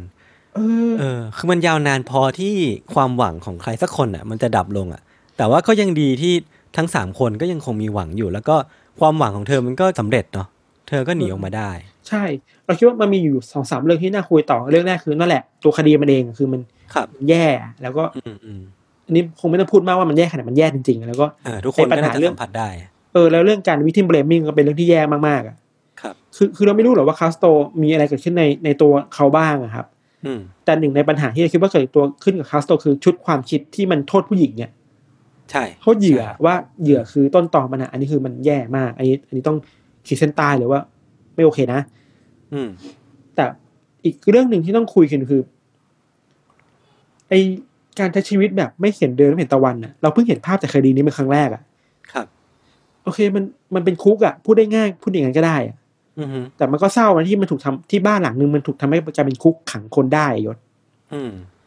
แล้วสุดท้ายคือว่าไปดูสุดท้ายคือเราคิดว่า มันก็ย้อนกลับมาที่ธีมของอีพีนี้อะอืมว่าที่เราไม่มีทางรู้เลยนะว่าไอ้เพื่อนบ้านที่แสนดีของเราอะที่เราเห็นหน้ากันทุกวันน่ะ พูดคุยกันอยู่บ่อยๆชวนกันไปกินข้าวชวนกันไปร้องเพลงอะอืม เวลาที่เขาทักทายเราแล้วเขากลับไปที่บ้านเนี่ยไอ้หลังประตูบ้านเขาอะมันมีอะไรซ่อนอยู่หรืออยู่หรือเปล่าเราก็ไม่มีทางรู้เลยอะใช่ อันเนี้ยน่ากลัวเออแต่ว่าก็ต้องก็ต้องรีมาร์กไว้ว่าไม่ใช่เพื่อนบ้านทุกคนเออที่จะเป็นเหมือนคุณคลัสคลัสโตเนาะเออซึ่งถ้าเป็นอย่างนั้นนี่โอ้โหบ้าเอ้ยแต่แต่สิ่งที่ทำให้เรารู้สึกอินมากๆนี่คือว่าไอการการเก็บซ่อนเรื่องพวกนี้ได้กับตัวเองอะมาสิบปีอะอืม โหมันต้องโหดแค่ไหนวะ ผมว่าเขาอาจจะมีอาการของไซโคพาธคือคือเราก็ว่าคือที่มีไม่รู้เราก็ว่ามีไม่รู้ตัวว่าตัวเองทำผิดอยู่อะรู้รู้สึกใช่ว่าสิ่งที่ตัวเองทำอะเป็นเรื่องปกติไม่เออเหมือนเหมือนเขามีมีมีความผิดปกติทางสมองที่มัน trick ความคิดตัวเองว่าเอ้ยทั้งหมดนี้มันเกิดจาก consent ซึ่งมันเป็น consent ที่หลอกลวง เป็น consent ที่ปลอมเออเป็น illusion อะเออ บางคนที่เป็น psychopath นะครับ อาจจะไม่สามารถ ไม่สามารถตัดสินใจได้ว่าไอ้สิ่งที่ทำอยู่มันแย่มันไม่ดียังไง ครับมันคือมองเรื่องว่าของเป็นเรื่องปกติอะในชีวิตเอเขาออะมันมันคือการแยกแยะ แยกแยะที่เขามีมีความบกพร่องทางการแยกเอแยะอเอออันนี้ก็เป็นปัญหาแหละสุดท้ายแล้วเราคิดว่าไอทั้งหมดทั้งมวลเนี่ยเราคิดว่าไอการใช้ชีวิตในโลกสมัยใหม่ที่ทุกคนมันค่อนข้างแยกออกจากกันพอสมควรเนี่ยอืมการกลายเป็นเพื่อนบ้านที่มันแยกส่วนออกจากกันเนี่ยมันทำให้เออว่ะ เราเราแทบจะไม่รู้จักเพื่อนบ้านเราได้อย่างดี เลยได้ด้วยซ้ำอะรู้หน้าเราไม่มีรู้ทางใจเราไม่มีทางที่จะรู้จักเขาได้ดีอะครับ เราไม่มีทางรู้ว่าหลังประตูเขามันจะมีอะไรอยู่แล้ว ตัวตนในหลังประตูบ้านเขาอะเขาซ่อนตัวตนแบบไหนอยู่อะ เออเออซึ่งมันไม่ใช่หน้าฉากที่เราเห็นกับเขาอยู่ทุกวันไงอืมแล้วว่าเรื่องแบบนี้แหละครับ มันก็เข้ากับธีมแบบของ week นี้ดี ใช่ อันนี้คือคอนเซปต์หลักเลยครับแต่ว่าเมื่อก่อนผมก็มีเพื่อนบ้านที่สนิทกันอยู่นะเออก็ก็ไปเล่นด้วยกันอยู่อะ เออมันมันก็ก็แล้วแต่คนเนาะก็ปัจเจกกันไป แต่ว่าเรื่องราวนี้ก็เป็นเป็น case study ที่น่าสนใจเป็นเป็น อืมเราคิดว่าประมาณหนึ่งมันมันขึ้นอยู่กับเรื่องโชคเลยว่ะยศ อืม ว่าเราโชคดีแค่ไหนในการมีเพื่อนบ้านที่ดีอะใช่ใช่ใช่ใช่บางทีมันมันมันเลือกไม่ได้นะเว้ยว่าจะมีเพื่อนบ้านแบบไหน เพราะมันต้องมาอยู่ที่บ้านนั้นอยู่แล้วอะครับ เออมันก็โโหบ้านหลังดวงประมาณหนึ่งอย่างที่ดวงประมาณหนึ่งอะเออเออเออเออครับเรื่องของเราประมาณนี้ครับเดี๋ยวเรื่องของยศจะเป็นยังไงเดี๋ยวไปฟังกันในเบรกหน้าครับตอนนี้ฟังโฆษณากันสักครู่ครับ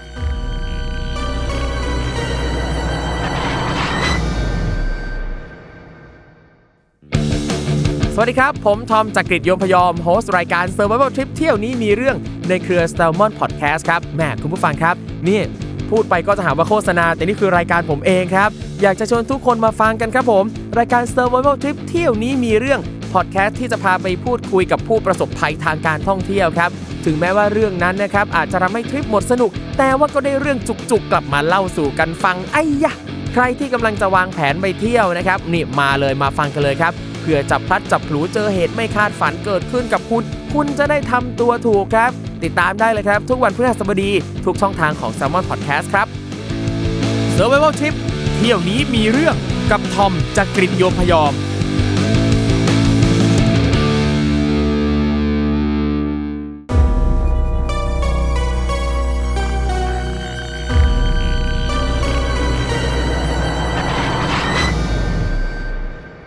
สวัสดีครับ ก็กลับมาอยู่ในเบรกที่ 2 ของรายการ Untitled Case episode ที่ 36 ครับผม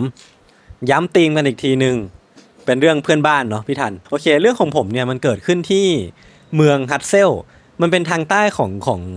ไม่แน่ใจว่ามันเป็นเมืองหรือว่าเป็นรัฐของของเนเธอร์แลนด์นะครับผมผมก็ไม่ชัวร์เหมือนกันว่ามันเรียกว่าอะไรเนาะแต่มันเป็นเป็นจังหวัดจังหวัดหนึ่งแล้วกันที่เรียกว่า Ruinerwold คือมันมีหญิงสาวคนหนึ่งครับที่ชื่อว่าคุณแซนดราโซเออร์คือเธอคนเนี้ย มีเพื่อนบ้านที่ค่อนข้างจะพิเศษสักหน่อย คือเพื่อนเพื่อนบ้านของเธอเนี่ยครับมีชื่อว่าเกอริตแจนฟานดอสเตนคือมันเป็นชื่อทางแถบเนี้ยนะครับผมก็จะมีความอ่านยากนิดหนึ่งผมจะเรียกเขาว่าคุณฟานดอสเตนแล้วกันนะครับ คือคุณฟานดอสเตนเนี่ยเป็นเจ้าของร้านขายของเล่นในเมือง ซึ่งจากที่เท่าที่เธอสังเกตได้เนี่ยคุณฟานดอสเตนเนี่ยอาศัยอยู่กับลูกที่มีหลายคนด้วยกัน แต่ว่าเธอไม่ชัวร์เรื่องจำนวน เพราะว่า ก็ไม่ได้ออกมาปรากฏให้เห็นบ่อยครั้งมากเท่าไหร่ ลูกสาวของเธอเนี่ยลูกสาวของคุณแซนดราเนี่ยบังเอิญเกิดวันเดียวกับหนึ่งในลูกของบ้านคุณฟานดอสเตนนี้ ก็เลยมีความสนิทสนมกันเป็นเพื่อนกัน แล้วก็มักที่จะไปออกไปเล่นกันบ่อยครั้งอะ แต่ว่าสถานที่ที่ทั้งลูกของเธอและลูกของครอบครัวนั้นนะครับ ไปเล่นกันอะ มักจะเป็นที่ที่บ้านของเขา บ้านของคุณฟานดอสเตนซะเป็นส่วนใหญ่ หรือไม่ก็เป็นแค่ที่ถนน แต่ลูกของครอบครัวฟานดอสเตนเนี้ยไม่เคยก้าวล่วงเข้ามาในพื้นที่บ้านของเธอเลย ซึ่งเธอก็ไม่แน่ใจว่าเป็นเพราะเหตุผลอะไรเนาะแต่ว่านั่นแหละมันก็คงเป็นเรื่องของครอบครัวอาจจะมีความห่วงนิดนึง หรือว่ามีความสตริกนิดนึง อันนี้ก็ไม่แน่ใจ คือเธอบอกว่าเด็กๆในบ้านนั้นนะครับ ไม่แม้แต่จะออกมาเดินที่ถนนด้วยตัวเองด้วยซ้ำอะถ้าจะออกมาจากบ้านอะจะต้องมีคุณพ่อหรือว่าคุณฟานดอสเตนเนี้ยออกมาด้วยเสมอ แล้วก็จากคำให้การของคุณแซนดราเนี่ย เธอบอกว่าเด็กๆในบ้านนั้นน่ะ ไม่ได้มีชื่อที่ลงทะเบียนไว้กับโรงเรียนในละแวกเลยอะครับคือปกติแล้วในต่างประเทศเนี่ยครับมันจะมีแบบโรงเรียนประจำชุมชนเนาะซึ่งมันก็จะเป็นสถานที่ที่เด็กๆในละแวกนั้นน่ะก็จะไปเรียนกัน แต่ปรากฏว่าไอ้โรงเรียนประจำชุมชนนั้นน่ะ ไม่ได้มีชื่อของลูกๆของครอบครัววานฟานดอสเตนอยู่เลย ซึ่งมันทำให้เธอสงสัยมากว่าทุกๆเช้าอะที่ลูกๆ ของของครอบครัวนั้นอะสะพายกระเป๋าอะเดินตามคุณพ่อออกมา พวกเขาไปไหนกัน เออ เออ เธอก็เลยสงสัยว่า เออ พวกเขาคงคงไปโรงเรียนที่อื่นอะคงคงไม่ได้โรงเรียนที่แถวชุมชนนี้ แต่ว่าจะไปแบบลงทะเบียนเรียนที่โรงเรียนอื่นเธอก็ไม่แน่ใจเหมือนกัน แต่ว่าเธอจะเห็นภาพเนี้ยทุก ๆ เช้าก็คือแบบ ครอบครัวนั้นก็จะสะพายกระเป๋าพากันเดินออกมาอย่างน่ารัก และ อันเนี้ยผมก็ไม่แน่ใจว่าข้อมูลเนี้ยเธอไปรู้มาได้ยังไงเนาะครับแต่เธอก็รู้ว่าเด็กเกือบทุกคนในบ้านนั้นน่ะไม่มีใครได้เกิดที่โรงพยาบาลเลย คือไม่มีใครลงทะเบียนว่าไปไปคลอดที่โรงพยาบาลแถวในแถวนั้นเลยอะแต่ว่าเท่าที่เธอทราบนะเด็กทุกคนน่ะล้วนถูกทำคลอดด้วยตัวเองภายในบ้านทั้งสิ้น โดยไม่มีใครเข้าไปช่วยเลยอ๋อคือดูแลกันเองเหรอใช่คือดูแลกันเอง ท้องก็ท้องคลอดก็คลอดเองอ่าซึ่งมันเป็นเรื่องที่แปลกในยุคสมัยนี้ มันเป็นเรื่องที่เกิดเมื่อไม่นานมานี้มากอะครับมันเป็นประมาณ 20 ปีก่อนนี่เองครับสาธารณสุขอะมันก็ก็เจริญแล้วอะทำไมมันถึงยังมีการคลอดในบ้านอยู่ ซึ่งซึ่งมันก็เป็นเรื่องที่เธอสงสัยอยู่นะครับ คือชีวิตของคุณแซนดรากับครอบครัวเนี้ยก็ก็ดำเนินไปอะไรกันไปอืจนมีเพื่อนบ้านคนหนึ่งอะ ย้ายเข้ามาในแปลงที่ดินข้างๆ กับบ้านของคุณฟานดอสเตนอะ คือชายคนเนี้ยมีชื่อว่าโจเซฟบรันเนอร์ซึ่งมันมันเป็นปีประมาณ 2008 หรือว่าปี 2010 อันเนี้ยมันมันก็ไม่ค่อยชัวร์ในในในซอสข่าวที่ผมหามานะครับครับ คือคุณโจเซฟเนี่ยหรือว่าคุณบรันเนอร์เนี่ย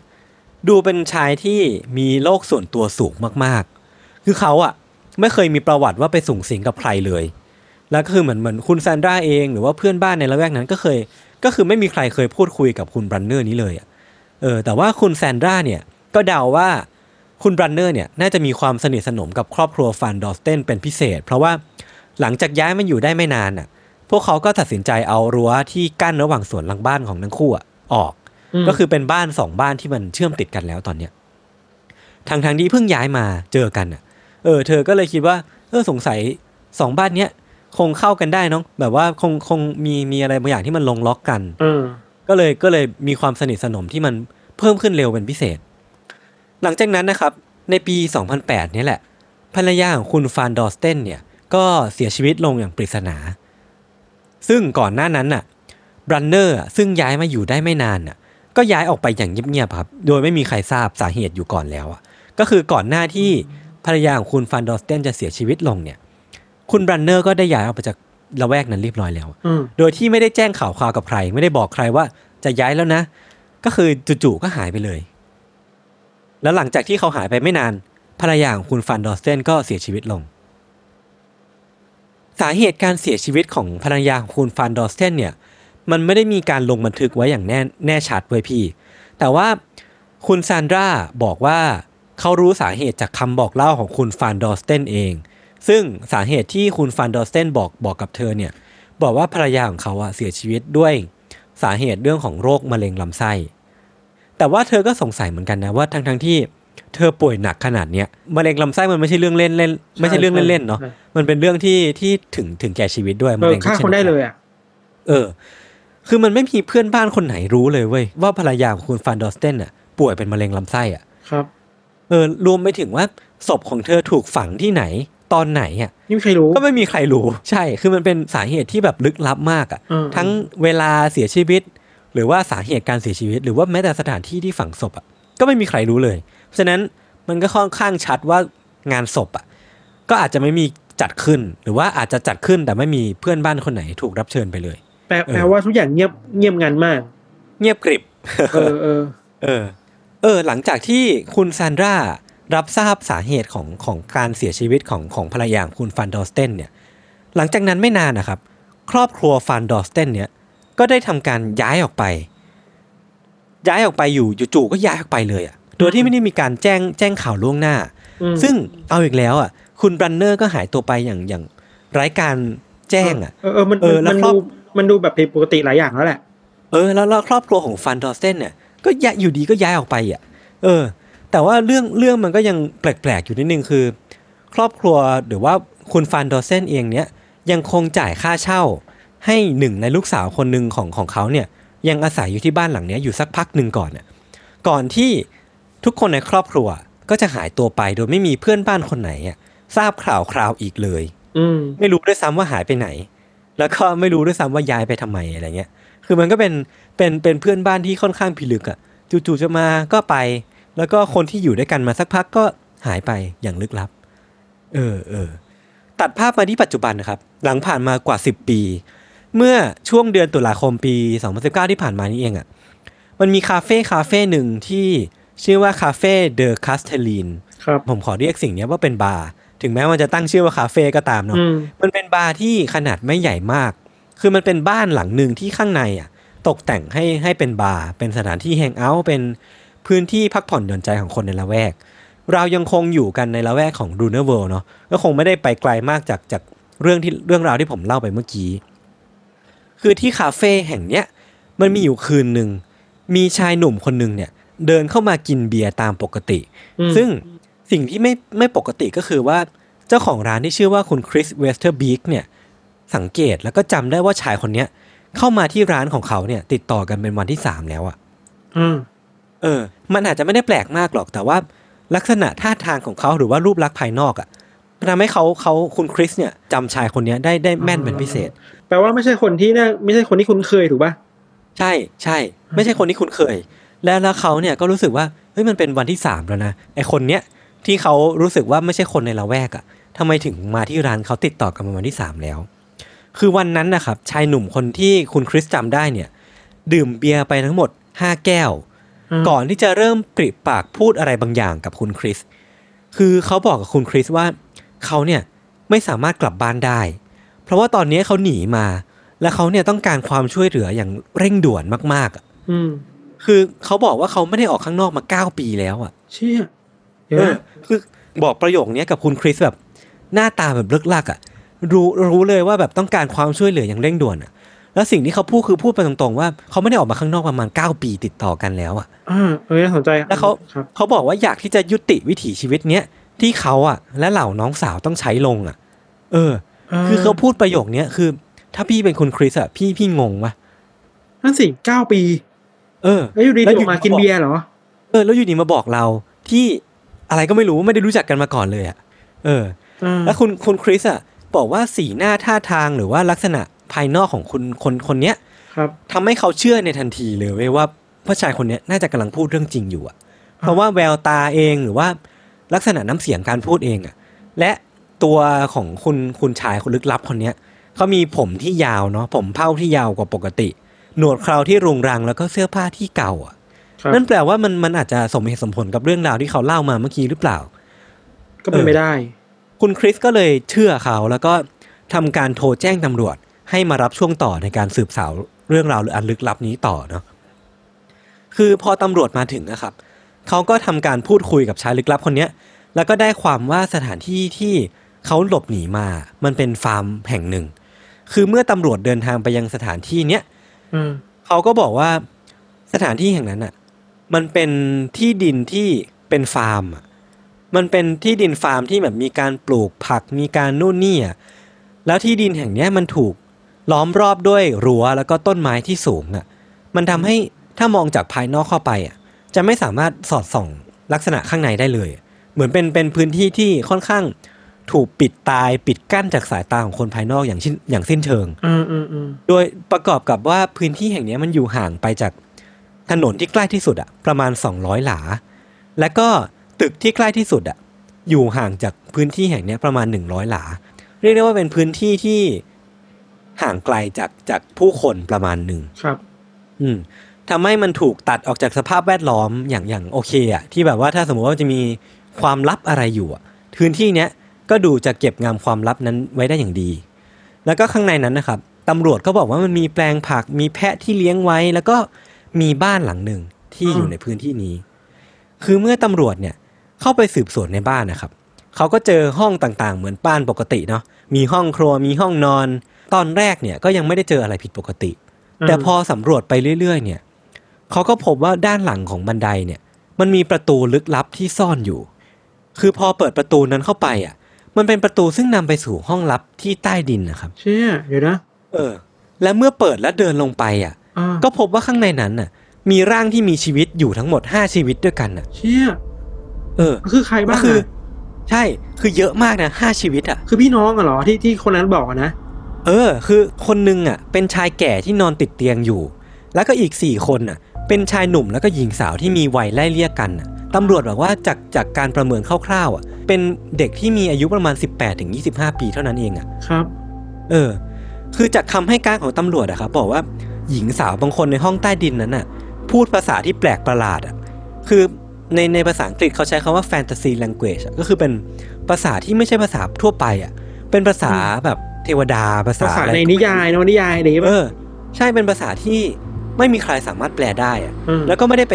ไม่สามารถไป detect ได้ว่านี่เป็นภาษาของประเทศไหนเลยอะอ่าเป็นภาษาที่ลึกลับมากอะเหมือนเป็นภาษาที่คนที่ถูกขังอยู่ในนั้น invent ขึ้นมาใหม่อะเหมือนเหมือนเหมือนเป็นภาษาที่คุยกันเองข้างในข้างในนั้นปะใช่ใช่ แล้วก็ร่องรอยต่างๆ ในห้องนั้นนะครับเขาบอกว่าบ่งชี้ให้เห็นชัดเลยอะว่าพวกเขานั้นน่ะ นอนแล้วก็ทานอาหารกันบนพื้นปูนเปลือยนั้นน่ะ ก็คือแบบ จะกินก็เทอาหารบนพื้นแล้วก็กินบนพื้นนั้นน่ะแล้วก็นอนบนพื้นที่เขากินนั้นน่ะอ่าซึ่งในเนื้อข่าวไม่ได้มีบอกว่าขับถ่ายยังไงซึ่งผมก็สงสัยเหมือนกันอะว่าแบบ เออมันมันมันมันไปถึงขั้นว่าขับถ่ายบนพื้นหรือเปล่าเนี่ยก็ไม่แน่ใจเราเราไม่กล้าคิดเลยว่ะใช่ แล้วก็ในห้องเล็กๆแบบนั้นนะครับ ไม่มีแม้แต่พื้นที่หรือว่าช่องใด ๆ ให้แสงธรรมชาติเล็ดลอดเข้ามาเลยอะอืมเหมือนเป็นพื้นที่ที่แบบถูกปิดตายโดยโดยถาวร อืม แต่ว่าครอบครัวที่ถูกพบเนี่ย มันมีดีเทลบางอย่างที่น่าขนลุกเว้ยพี่ครับ เพราะว่าทั้งหมดทุกคนเนี่ย ไม่ได้มีทีท่าว่าตื่นกลัวเลยอะ่ะ เออเขากลับดูมีทีท่าว่าปกติอะดูแบบว่า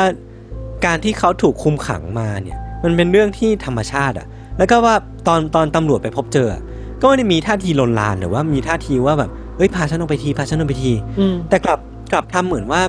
เขาก็มีชีวิตอยู่ปกติของเขาอะเออ ซึ่งมันแปลกไหมนั่นสิเราคิดว่า นอกจากการใช้ชีวิตยังไงแล้วอะ อืม การมีภาษาที่คุยกันเองแล้วอะ อืม เราคิดว่า เราเขาอยู่รอดกันได้ยังไงวะ เออ เออแล้วคืออยู่อยู่รอดกันได้ยังไงแล้วอะทำไมท่าทีมันดูแบบ ไม่ได้ร้อนรนอะ ดูเป็นเออเป็นดูเป็นเรื่องปกติมากเลยอะมันเออมันจะเป็นเมืองเมืองใหม่ในในบ้านหลังนั้นปะวะใช่คือคือมันเป็นอะไรประมาณนั้นเลยอะพี่ และที่น่าขนลุกกว่านี้ก็คือว่าบางคนในนั้นนะครับ จากคำให้การของตำรวจที่เขาสัมภาษณ์คนในนั้นน่ะเขาบอกว่าเขาเชื่อว่าทุกวันเนี้ย พวกเขามีชีวิตอยู่เพื่อรอวันที่โลกสิ้นสลายเท่านั้นเองอะวันโอ้ doomsday อะไรอย่างนี้เหรอ เออเออคือเหมือนว่าที่เขาใช้ชีวิตอยู่ในห้องใต้ดินเนี้ยเพราะว่าเขากำลังรอ doomsday มามาถึงพวกเขาอยู่อะมันก็เริ่ม make sense มากขึ้นเรื่อยๆเลยนะเริ่มเห็นอืมเหตุผลแล้วว่าอ๋อที่มันอยู่เพราะว่า เพื่อรอวันสิ้นโลก เออ แล้วต้องไม่หนีออกไปเพราะว่าที่ถ้าหนีออกไปแล้วมันจะผิดอะไรบางอย่างอะไรอย่างนี้ป่ะอันเนี้ยอันเนี้ยก็ไม่ชัวร์คือมันมันมีหลายหลายแบบหลายแองเกิลมากเลยเรื่องเนี้ยพี่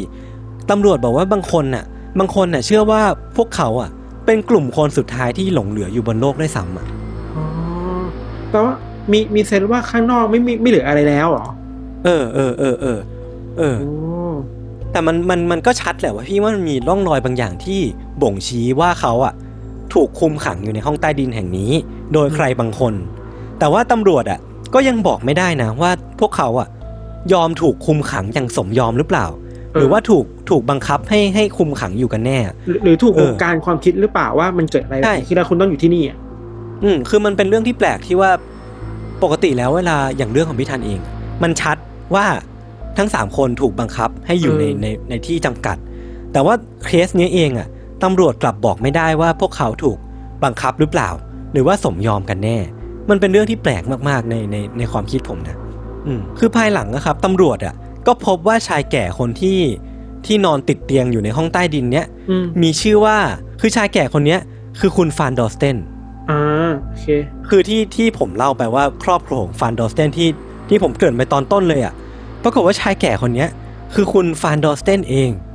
เออ แล้วก็หนุ่มสาวทั้งหมดอะ่ะ รวมทั้งคนที่แอบหนีไปแจ้งด้วยอะ่ะก็คือบรรดาลูกๆของคุณฟานดอสเตนที่ผมเล่าไปอะ่ะว่ามันมีความพิลึกพิลั่นยังไงอะ่ะปรากฏว่าทั้งหมด 6 ชีวิตนั้นอะใช้ชีวิตอยู่ในห้องใต้ดินเนี้ยเป็นเวลากว่า 9 ปีแล้วอะเชี่ยโหดเหมือนกันนะ เออ แล้วอยู่ด้วยความคิดที่ว่าโลกมันกำลังล่มสลายอะ เออเออเออเอออ่าๆต่อครับต่อเออ ซึ่งที่พีคกว่านั้นพี่ เจ้าของที่ดินแห่งเนี้ย ก็คือคุณโจเซฟบรันเนอร์ อ่าอดีตเพื่อนบ้านของพวกเขาอะ ที่หายตัวไปอะ เออ ที่อยู่ดีก็หายไปอะ เออ คือมันเรื่องทุกอย่างมันแบบ โอ้โห มันมันมันมันแปลกมากเลยอะ แต่แต่มันก็ลงล็อกมาลงล็อกที่นี่เนาะใช่ มันเหมือนว่าปลายทางของพวกเขามาบรรจบกันที่เนี่ย ได้ยังไงก็ไม่รู้อะทั้งนั้นที่ตอนแรกอะ คุณบรันเนอร์ก็ย้ายออกไปก่อน ด้วยซ้ำอะ แล้วคุณคุณครอบครัวของฟันดอร์สเตนก็ค่อยย้ายตามไปอะ แต่ปรากฏว่าพอพอมาพบเจอกันอะ ปรากฏว่าครอบครัวของคุณฟันดอร์สเตนอะ กลับถูกคุมขังโดยคุณโจเซฟบรันเนอร์อะเออมันมันก็เลยแบบ peak มาก ๆ อืมไอ้ที่ดินแห่งเนี้ยของคุณบรันเนอร์อะครับ นอกจากจะอยู่ห่างไกลจากผู้คนแล้วก็ถนนแล้วอะมันยังมี CCTV หรือว่ากล้องวงจรปิดติดไว้อยู่เต็มไปหมดเลยนะ คือแบบล้อมรอบทั้งทุกพื้นที่อะแล้วก็มีการป้องกันผู้บุกรุกแบบเด็ดขาดอะจากคำให้การของเพื่อนบ้านในละแวกนั้นนะครับ บอกว่า ถ้าหากใครเดินเข้ามาใกล้ในในที่ดินของคุณบรันเนอร์เนี่ย คุณบรันเนอร์ที่ส่อง กล้องส่องทางไกลอยู่แทบจะตลอดเวลา ก็จะตะโกนไล่ลงมา บอกว่าออกไปเดี๋ยวนี้เลยนะเออคือมันมีความมีท่าทีของการห่วง หรือว่าปกปิดความลับอะไรบางอย่างอยู่มาตั้งนานแล้วแหละ แต่แค่ว่าไม่มีใครมากล้ายุ่งอะ เออ แล้วก็เพื่อนบ้านอะครับ บอกว่าจริง ๆ แล้วอะคุณบรันเนอร์อะไม่ได้อาศัยอยู่ที่นี่นะแต่ว่าเขาอะมีบ้านอีกแห่งหนึ่งที่อยู่ห่างไปจากที่เนี่ยประมาณ 15 ไมล์แล้วก็ทุกๆวันเนี่ยเขาจะขับรถวอลโวของเขาเนี่ยไปกลับ แล้วก็ไม่ได้พูดจากับใครเลย ก็คือคุณบรันเนอร์เนี่ยผมว่าเขามาอยู่ที่เนี่ยประมาณ 10 กว่าปีแล้วอะแต่ว่าไม่มีเพื่อนบ้านคนไหนที่สนิทสนมกับเขาเลยอะคือเรียกได้ว่าไม่มีใครเป็นเพื่อนเพื่อนกับเขาเลยอย่างแท้จริงอะอืมคือแต่ว่าเพื่อนบ้านเนี่ย มักจะเห็นว่าบรันเนอร์อะมักจะซื้อของที่ซูเปอร์มาร์เก็ตอะเยอะมากผิดปกติเสมออะคือเออถ้าสมมติว่าซื้อทิชชู่อะก็ซื้อประมาณ50ม้วนอะซื้อเป็นแพ็คใหญ่ๆเยอะๆใช่ไหมเออเออ แล้วก็ถ้าซื้ออาหารน่ะก็จะเป็นอาหารที่กล่องใหญ่มาก แล้วก็แบบแพ็คกลับบ้าน ซึ่งเพื่อนบ้านคนหนึ่งอะงงมากว่าคือบรันเนอร์เนี่ยไม่เคยมีประวัติว่ามีภรรยาหรือว่ามีแฟนเนาะแม้แต่ลูกก็ไม่มี ก็คือเขาก็งงว่าทำไมคนหนึ่งคนที่อาศัยอยู่คนเดียวอะต้องซื้อของกักตุนเยอะขนาดนี้ด้วยอ่าก็เป็นเรื่องที่อยู่ในใจของเพื่อนบ้านคนนี้มามานานมากแล้วแหละ เออ แต่ว่ามันคงคิดไปไม่ถึงหรอกว่า ซื้อกักตุนไปเพื่อ เพื่อผู้คนที่อยู่ข้างล่างนั้นน่ะ ใช่ใช่ฮะคือเขาก็คงคงคงรู้แค่ว่า คุณบรันเนอร์เนี่ยมีความแปลกบางอย่างอะแต่เขาคงคิดไม่ถึงหรอกว่า เขากำลังให้พื้นที่ แล้วก็กักขังทั้งครอบครัวครอบครัวหนึ่งอยู่อะเออ ชาวบ้านแถวนั้นนะครับ เรียกคุณบรันเนอร์ว่าโจเซฟ the Austrian เนาะเพราะว่าโจเซฟบรันเนอร์ก็คือเป็นชื่อของคุณบรันเนอร์เนี่ยแหละครับแล้วว่าพื้นเพของคุณบรันเนอร์เนี่ยเขาเป็นคนออสเตรีย ซึ่งเป็นคนออสเตรียที่ย้ายมาอยู่เนเธอร์แลนด์ แล้วก็เป็นที่รู้จักในพื้นที่ละแวกนั้นว่าเป็นช่างไม้ที่ค่อนข้างที่จะมีฝีมือแบบเป็นคนที่เก่งในเรื่องของการซ่อมบำรุง หรือว่าการก่อสร้างประมาณหนึ่งเลยแหละแล้วก็ในช่วงแรก ๆ ที่เขาย้ายมา เขาก็เที่ยวไปถามคำแนะนำจากในการสร้างบ้านจากเพื่อนบ้านคนอื่นนะว่าแบบเอ้ยถ้าสมมุติว่ามีมีไม้มาแล้วผมจะเอามาสร้างเป็นบ้านยังไงดี หรือว่าการต่อท่อประปาให้บ้านหลังนึงเนี่ย มันทำยังไงบ้าง เขาก็ก็มาถามข้อมูลเหล่านี้กับเพื่อนบ้านเนาะ แล้วก็พอได้ข้อมูลไปไปตามที่เขาต้องการแล้วอะเขาก็ทำการขนรถบรรทุก เอาวัสดุทั้งหมดมาสร้างบ้านหลังเนี้ยที่อยู่ในฟาร์มเนี้ยอ่าขึ้นด้วยตัวเองอะอืมเออ คือเขาอะก่อสร้างบ้านหลังหนึ่งด้วยตัวเองอะคนเดียวเหรอ ใช่ คือคือจากคำให้การนะครับคือเขาบอกว่าสร้างบ้านด้วยคนเดียว แต่ว่าผมอะเชื่อว่าอาจจะไม่ใช่คนเดียวหรอก แต่ว่าเพียงแค่ว่าเขาอะปกปิดเรื่องราวการ ใช้ชีวิตของเขาให้เป็นความลับจากเพื่อนบ้านอย่างอย่างอย่างปถึกงปิดที่สุดเก่งอะว่าเถอะอืมอืมมันก็เลยไม่มีใครรู้ว่า เออ มันเรื่องราวชีวิตส่วนตัวของเขาเป็นยังไงเนาะภายหลังเรื่องราวทั้งหมด หรือว่า background เบื้องหลังคุณโจเซฟบรันเนอร์เนี่ยครับก็ถูกเผยแพร่ออกมามากขึ้น จากการที่เขาถูกจับข้อหากักขัง แล้วก็ทำร้ายร่างกายผู้อื่น จากการที่เขากักขังครอบครัวของคุณฟานดอร์เซนเนี่ยเนาะคือประวัติอันแปลกประหลาดของคุณบรันเนอร์มันก็ค่อย ๆ ถูกเปิดเผยขึ้นทีละนิดนะ ผมจะค่อยๆเล่าให้ฟังละกัน คือคุณบรันเนอร์เนี่ยเกิดเมื่อวันที่ 3 มีนาคมปี 1961 เมื่อตอนเกิดเหตุเนี่ยที่เขามีอายุได้ประมาณ 58 ปี คือคุณบรันเนอร์เนี่ยเขามีพี่ชายอยู่คนหนึ่งชื่อว่าคุณฟรานซ์บรันเนอร์ คือคุณฟรานซ์เนี่ยบอกว่าบรันเนอร์เนี่ยเคยร่ำเรียนหลักสูตรการเป็นช่างไม้อะจนแบบจบเรียบร้อยแล้วอะคือแบบว่าเป็นบรรลุบรรลุการเป็นช่างไม้ที่ เก่งฉกาจคนหนึ่งได้แล้วแหละครับก่อนที่เขาจะไปเข้ากรมทหารเนาะที่ที่กรมทหารเนี่ยมันมีจุดพลิกผันชีวิตของคุณบรันเนอร์อยู่อย่างหนึ่ง คือเขาได้ไปพัวพันกับลัทธิลัทธิหนึ่ง จนมีลักษณะนิสัยที่เปลี่ยนไป คือก่อนหน้านั้นนะครับคุณบรันเนอร์เขาก็เป็นคนคนเห็นแก่ตัวปกติคนหนึ่งแหละ แต่ว่าพอเข้าร่วมลัทธิแล้วอะเขากลับเชื่อว่าตัวเองอะเหนือกว่าจีซัสอะเชี่ยมันนี่ก็เป็นลัทธิก็เป็นเขาไปแล้วนะคือเขาไปบอกบอกเรื่องเนี้ยกับ กับพี่ชายของเขาเนาะว่าตัวเขาเองอะมีมีศักดินาหรือว่ามีศักยภาพเหนือจีซัสไปแล้วอะ คือมันมันมันเริ่มเผยให้เห็นเค้าลางของความผิดปกติทางวิธีคิดนิดนึงอืมแล้วแล้วเราคือต่อมันจากเริ่มเห็นนั้นอีโวฟของความคิดเขาอะซึ่งมันก็เริ่มเออพลิกใช่ขึ้นไปใช่เรื่อยใช่ๆแล้วอะใช่ใช่ใช่ต่อจากนั้นนะครับเขาก็มีเรื่องบาดหมางกับพี่ชาย เพราะว่าตัวพี่ชายที่ชื่อว่าฟรานซ์เนี่ย ได้รับการสืบทอดฟาร์มจากครอบครัว แต่ว่าคุณคุณบรันเนอร์เนี่ยไม่ได้ทำให้เขาตัดสินใจออกจากบ้าน แล้วก็ไปอาศัยอยู่กับญาติที่มีฐานะร่ำรวยมากๆคนหนึ่ง แล้วก็พอไปอาศัยอยู่อะครับเขาก็ได้รับการมอบหมายให้เป็นผู้สืบทอดมรดกเนาะพอญาติคนนั้นเสียชีวิตเนี่ยเขาก็ได้ที่ดินมาจำนวนมาก แล้วก็ได้รับสืบทอดบ้านอายุประมาณ 300 ปีอะของญาติคนนั้นน่ะและเขาก็ได้เอาสิ่งเหล่าเนี้ยไปขายทั้งหมดเลย แล้วก็ย้ายไปอยู่ที่เนเธอร์แลนด์ครับ ที่ที่ เขาได้ไปเจอกับคุณฟานดอสเตนแล้วก็คือเขาย้ายไปอยู่เป็นเพื่อนบ้านของคุณฟานดอสเตนนั่นแหละ อืม แล้วว่าก่อนที่เขาจะย้ายไปอะพี่ เขาทิ้งลูกทั้งหมดไว้ห้าคนที่ออสเตรีย คืออันเนี้ยคำให้การของคุณคุณพี่ชายเขาเนาะเขาบอกว่าน้องชายเขาเนี่ยทิ้งลูกไว้ทั้งหมดห้าคน แล้วก็ย้ายไปเนเธอร์แลนด์โดยที่ไม่บอกกล่าวใครเลยอะเออเออนั่นแปลว่ามันอาจจะมี drive อะไรบางอย่าง อะไรบางอย่างที่กระตุ้นให้ให้คุณบรันเนอร์เนี่ย ตัดสินใจย้ายไปอยู่เนเธอร์แลนด์อย่างไม่ทราบสาเหตุ เออ โดยที่ไอ้ drive อันนั้นหรือว่าสาเหตุอันนั้นอะ ก็คือไม่มีใครเคยทราบเลย อืมมันรู้วิธีมาเจอทีก็คือเป็นแบบนี้ไปแล้วเหรอใช่ใช่ใช่ซึ่งลัทธิที่คุณบรันเนอร์เนี่ย ได้เข้าไปมีส่วนร่วมนะครับ มันคือลัทธิที่มีชื่อว่า Unification Church อะคุ้นๆนะ หรือว่าโบสถ์แห่งความสามัคคี ซึ่ง มันคือลัทธิเดียวกับ The Moonies อะใช่ใช่ใช่มันเออดังมากเออในเกาหลีอะใช่พี่ทันพี่ทันรู้จัก The Moonies ใช่ไหมเออ อืม คือมัน The Moonies เนี่ยเท่าที่ผมไปหาข้อมูลมาเนาะมันเป็นลัทธิที่มีรากฐานมาจากศาสนาคริสต์อะครับเขามันถูกก่อตั้งโดยผู้ผู้นำลัทธิที่ชื่อว่าซันมยองมุนครับ คือเขาอะนับถือใน divine principle คือมันเป็นเหมือนเป็นเป็นเป็นศาสตร์หลักเลยอะที่ที่คนในลัทธิเนี้ยจะนับถือกัน เป็นลัทธิที่มีมุมมองต่อ Jesus ที่ค่อนข้างเป็น controversial นิดนึงอะมคือลัทธิเนี้ยจะเชื่อว่า Jesus อะเป็น Messiah หรือว่าเป็นผู้สืบทอดอะไรบางอย่างเนี่ยแหละครับ แต่ว่าเป็นเป็นเป็นคนที่ไม่ประสบความสำเร็จอะเพราะว่าก่อนที่จะบรรลุหน้าที่อะถูกแขวนเสียก่อน อ๋อโอเค เออ นั่นเลยกลายเป็นว่าไอ้ตำแหน่งเมสไซยาเนี่ยมันถูกส่งต่อมาให้คุณซันมยองมุนหรือว่าเจ้าของผู้นำลัทธิคนใหม่เนี่ยแหละ ที่เหมือนเป็นผู้สืบทอดเจตจำนงของจีซัสมาอีกทีหนึ่งและเขาเองเนี่ยก็เหมือนเป็นเป็นคนที่มี progress ไปได้ไกลกว่าจีซัสอีกอะ่ะมันก็เลยแบบเป็นมุมมองที่คนที่นับถือศาสนาคริสต์ก็ค่อนข้างที่จะไม่เห็นด้วยสักเท่าไหร่ครับบางคนก็ตีความว่าลัทธินี้ไปไกลเกินไป เออเออใช่ใช่ใช่ใช่ที่โด่งดังของลัทธิเนี้ยมันคือประเพณีการแต่งงานหมู่เนาะอืมพี่ธันอาจจะเคยได้ยินอืมคือแบบบางทีมันแต่งงานพร้อมกันเป็นพันคู่อะอ่า ซึ่งไอ้คู่คู่คู่แต่งงานเหล่านี้มันจะเป็นถูกคัดเลือกโดยผู้นำลัทธิที่ว่าชื่อซัมยองมุนนี่แหละ แต่ปัจจุบันนี้เขาเสียชีวิตไปแล้วเนาะแต่ผมก็เชื่อว่าน่าจะมีมีทายาทสืบทอดอยู่มั้งเท่าที่เรารู้มานะใช่ใช่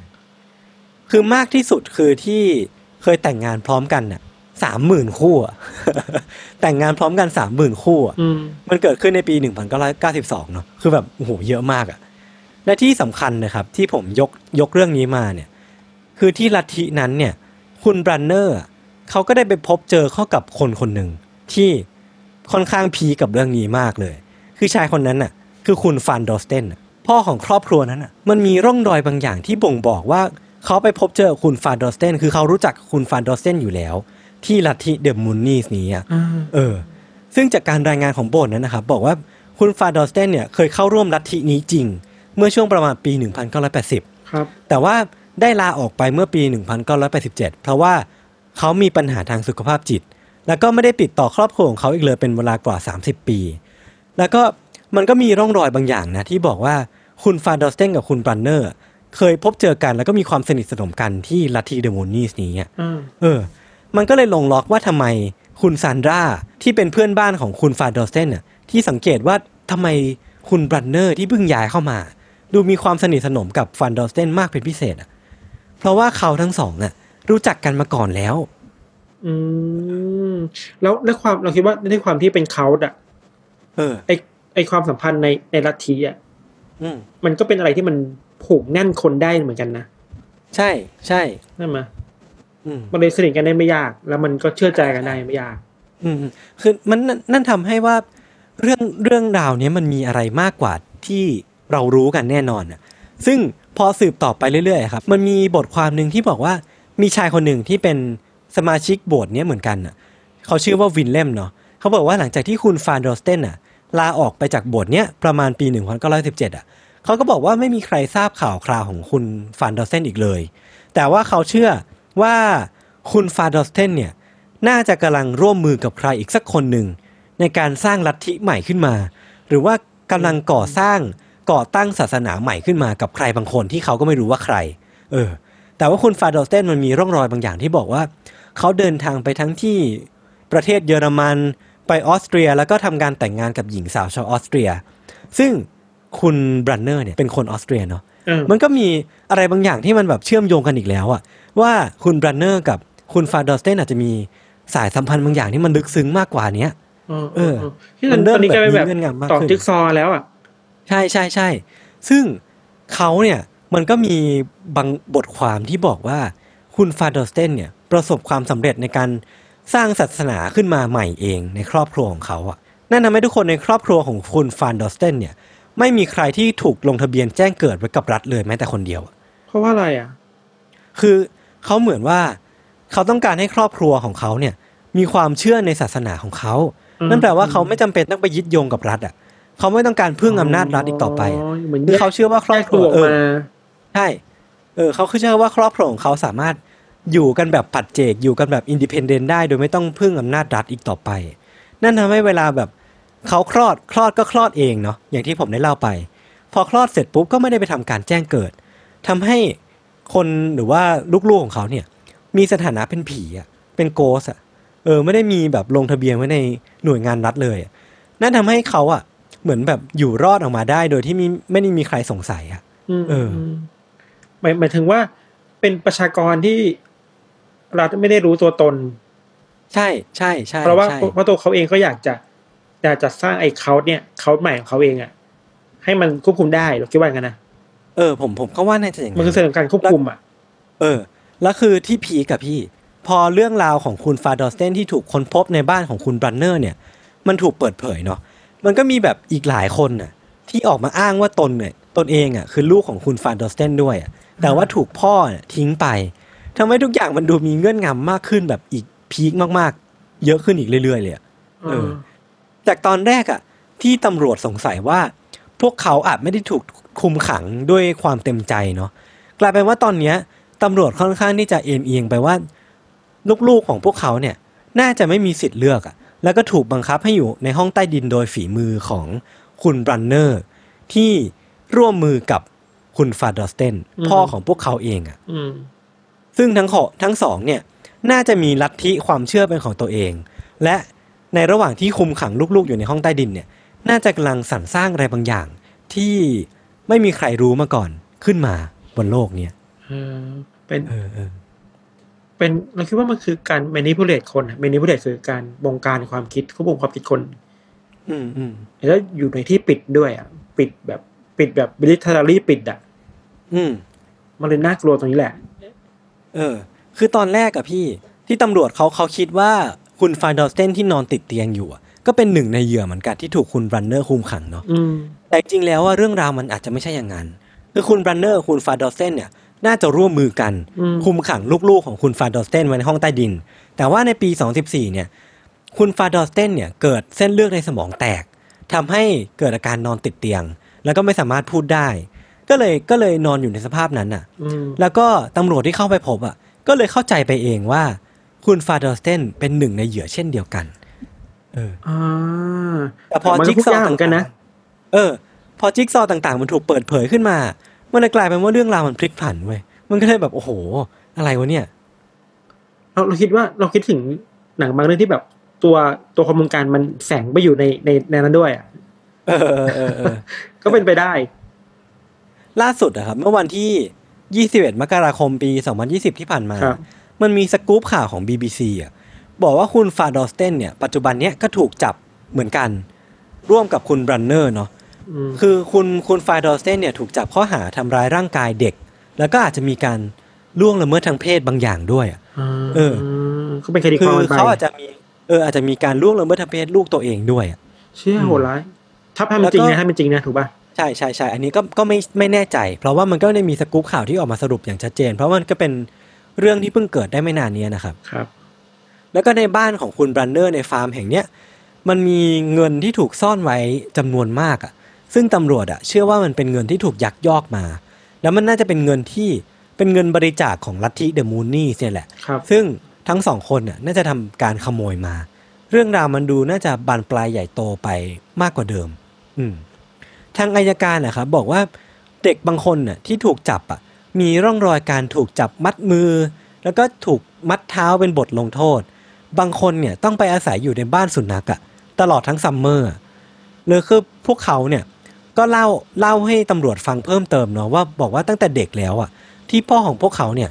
เชื่อว่าในตัวพวกเขามีวิญญาณชั่วร้ายที่สิงอยู่อะอืมแล้วก็